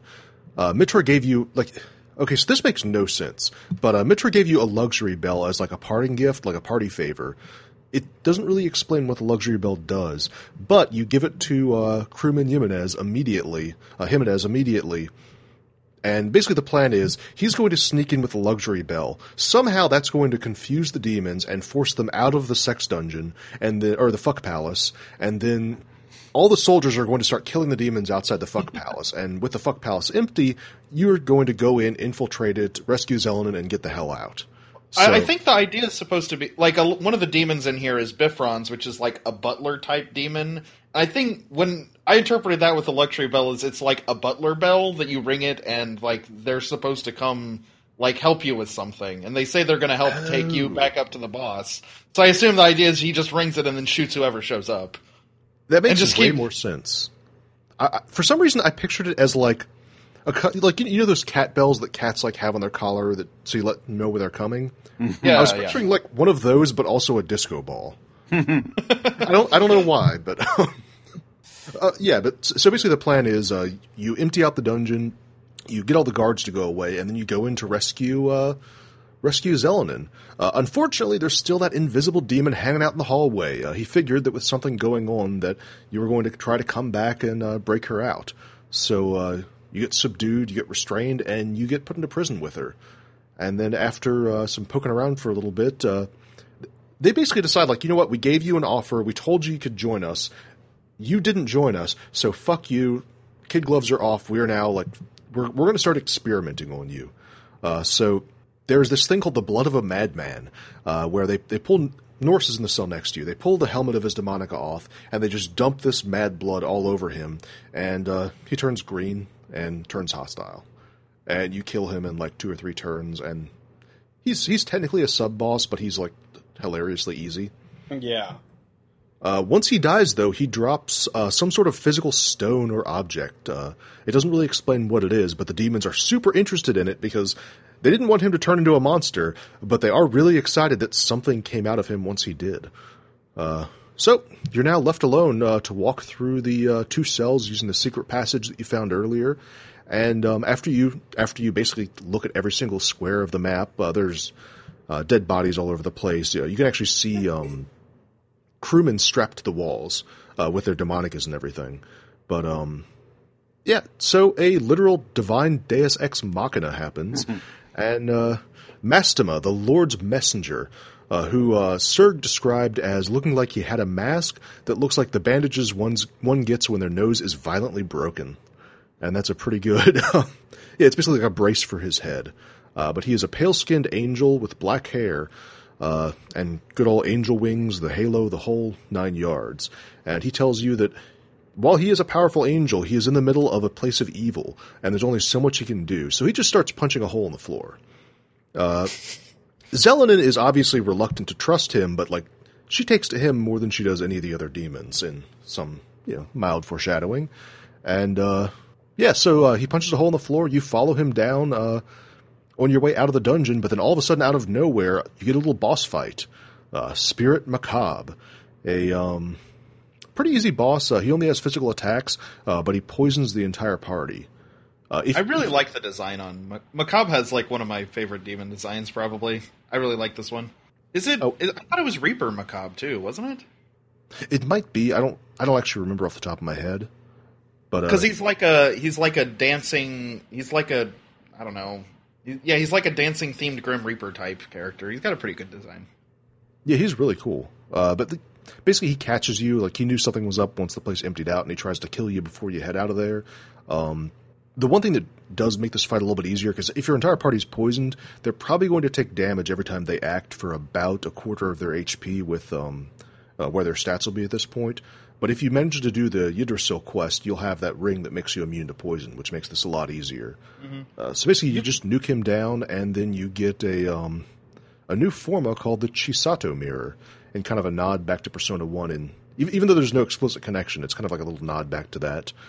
Uh, Chisato being the person who um, was getting black uh, warts all over her face every time she made a wish with her mirror. Yeah, it's also not super important, but you can fight this. You can do this fight a little early after you get into the main area of the the fuck palace. Like anytime you come back out into the lobby, you just do this fight. You don't like have to do it after all this other stuff. Oh, cool. Uh, so yeah, with the Chisato Mirror, once you get back to your ship, uh, you unlock a new main app function. Uh, that is the enemy search. Uh, sort of like with the Forma search, where you can find uh, rare materials kind of laying out on the map. The enemy search allows you you to see um, formerly invisible enemies scattered around the area. Uh, some of these are just more uh, kind of like we talked about earlier. Some of these are um, EXP pinatas. Some of them give no EXP but drop rare items, allow you to make more powerful items. Uh, in this case, you actually need it in order to find some. Uh, well, presumably it'll allow you to chase down that invisible demon. So uh, once you get that item, you get sent back out and told, "Okay, for real though, we have to take down the leader of this sector." So all the way up to floor four. Get the enemy search. You get out to the outside of the prison. You go to the where the demon is, and he goes tee hee hee. And then you're like, "Oh, but I can see you." And he's like, "Impossible." And then you fight him, and it's a giant fat goat man. It's pretty great. I actually, I actually ended up fusing him before I ran into him in the wild. Oddly enough.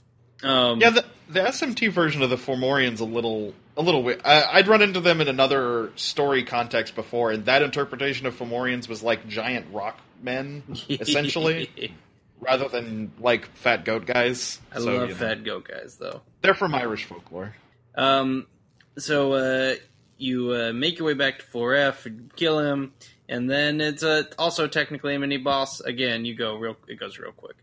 Uh, you go back on the elevator, or, or turn on the elevator, is what you got to do next, and that's just a switch down at the end of the hall. Um, I'm also not sure if we mentioned this, but there are save points out in the dungeon. Uh, at the save points, you can save, or you can return back to the starting area and just go back to your base. Uh, And we there- mentioned the terminals earlier. Oh, did we? Did we also must mention the healing points?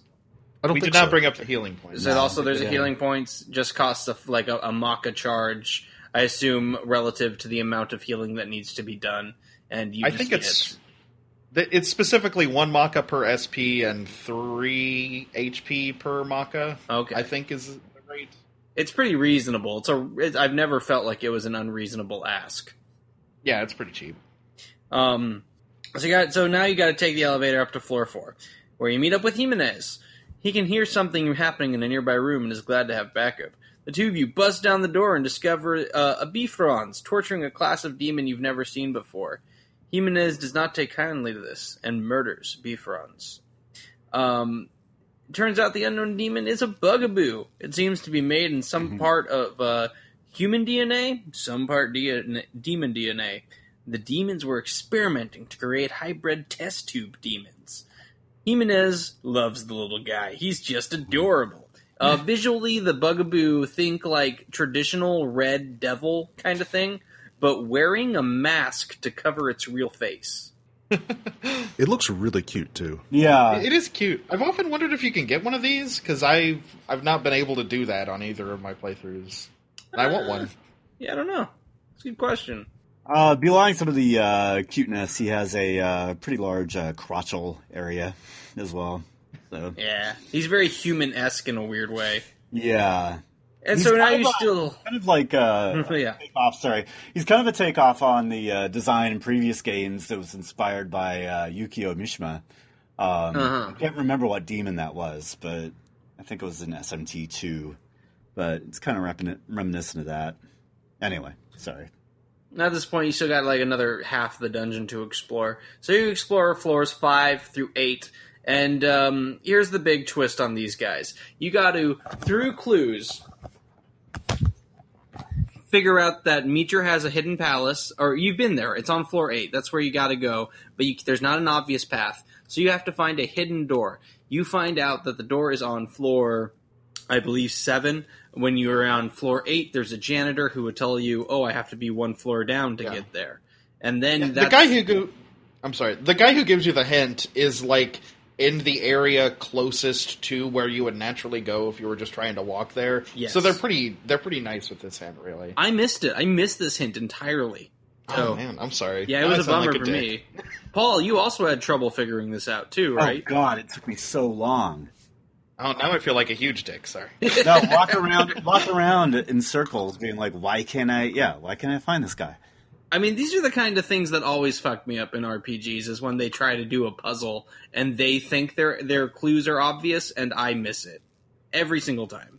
Well, I mean, maybe this is just like a sign of like my general intelligence, but I even saw the clue and it just like did not like it just didn't register in my brain. I was like, I mean, "Oh, what, what the hell does that mean?" Oh, uh, I don't Good know. point, I still good can't point. find this boss. Yeah. Um. So, uh, so you get to through. You find the secret door. You go through floor seven. Find the secret door. And you go Hold up to on, hold Mitra. Wait, wait, wait. Before we get to the boss, we can't skip the best flavor bit in the whole game we've run into so far. Oh, you're right. We did. We, uh, we did. We actually didn't. We skipped the entire. It's not even in the notes. So somewhere in here, um, you actually go and rescue Zelenin after you beat the invisible enemy on floor four. Uh, you open up the door and you see the dead bodies of the people the demons have experimented on, and they're they your the descriptions read uh, as if they're log reports from the demons. With this dem- with this human, we tested to see if they uh, needed oxygen. It turns out they do. We did such a good thing. What a good thing we demons have done. Yeah, it's uh, but but now he won't need anything ever again. What a good thing we do. Yeah, that's it. and like each each of the humans have like we like we we sucked all the we sucked all the liquid out of this human. Turns out they need blood. Like it was it's all things like demons are just trying to figure out what how do humans work exactly. Yeah. And it's But really, now he won't. I, I think the blood one is now he won't feel pain ever again. Yeah. What a good thing. Yeah, and there's always a, an adorable little ironic justification, and it's it's like it's so creepily inhuman. I love it. Hmm It's real good. Yeah, that's, that is my favorite bit of the game so far. So anyway, then you capture Zelenin, um, and then the whole bugaboo bit uh, freaks her out. Um, she uh, like is like, why is he hanging out with that thing? That's so gross. And then she refuses. Like you give her a demonica, and she like the demon summoning program, and she just never touches it. Okay, did did we cover that whole thing? Uh, you just mentioned that you liked it, so I wanted to make sure we hit it. Yeah, yeah, yeah. Sorry. It's no, you you were right. I would have been mad if we got to the end and I forgot about it. um, so in the so you get to Mitra. It's a boss. He's got a lot of resistances. You can hit him with wind. I think at this point I had a gun that had a wind shot, Yeah. and um, he has very powerful AOE ice spells. Uh, which a lot of two of my demons were weak to ice, so that wasn't very fun.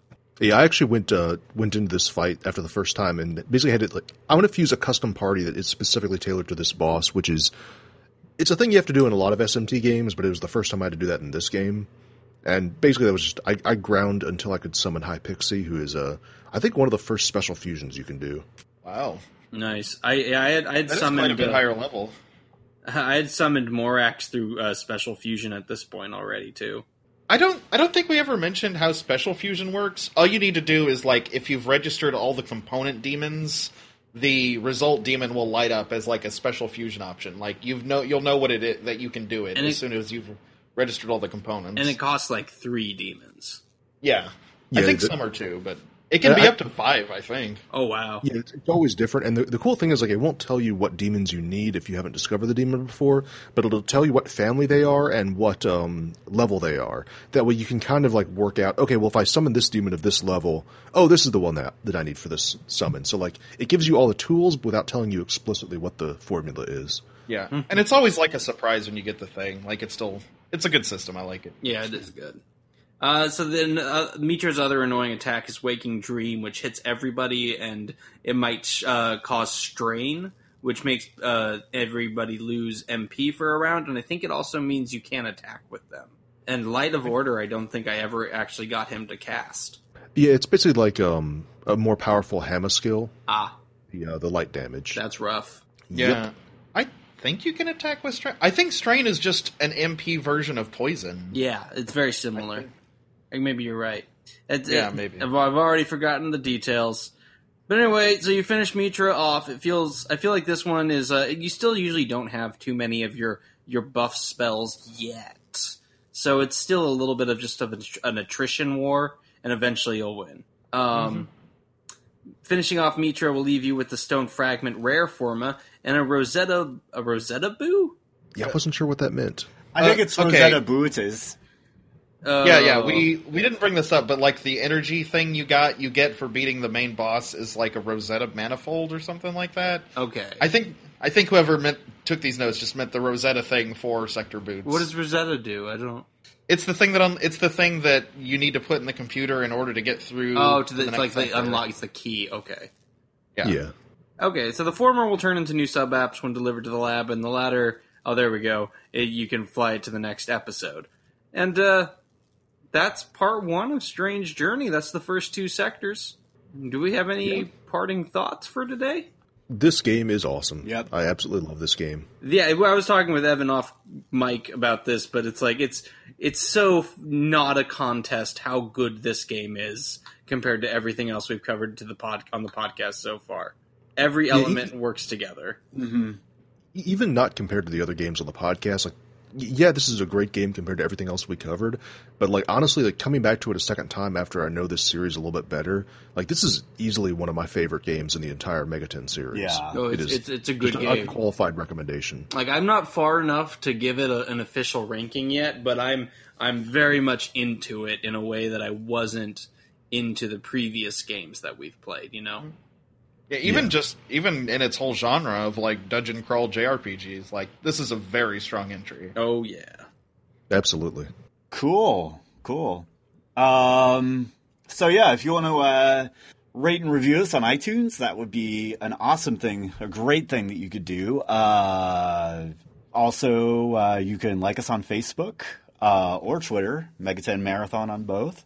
And um, yeah, just spread the word. Let people know uh, that we are that we are. just spread the word. Let people know that we are a podcast that exists in the world, and if they are into Shin Megami Tensei or Persona, they should give us a listen.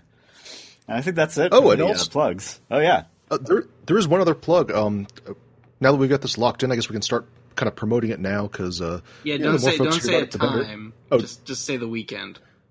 Yeah, so the weekend of the 17th, 18th, and 19th of March, uh, we're going to be participating in the um, the Ducks Duck Spring. It's a uh, three day live, uh, four day live stream that um, benefits the Transactive Gender Center of Portland, Oregon. It is a thing put on by the uh, community of the Duckfeed TV network uh, that we're all from. And uh, yeah, so if you want to join us, we're going to be doing a Mystery Science Theater 3000 style uh, uh, video stream of the Japanese translation of Persona 1. And uh, a few, few of us on the podcast, uh, myself and Brian, are also going to be streaming separately. But there's going to be a lot of great folks streaming some awesome games, having a good time, and you know, helping some kids that absolutely need it right now. All right, so it's been wonderful, guys. Um, you know, this all reminded me of a story. It's really weird. Well, you know, one time uh, for my birthday, I looked uh, into the closet, you know, before it was actually my birthday, so I could see the presents. I just like to look at them, touch them, poke them a little bit, and you know, I would do this about once a day until one time I opened the closet and it was just an infinite black void. And I asked my mom, Mother, why is there an infinite black void in your closet?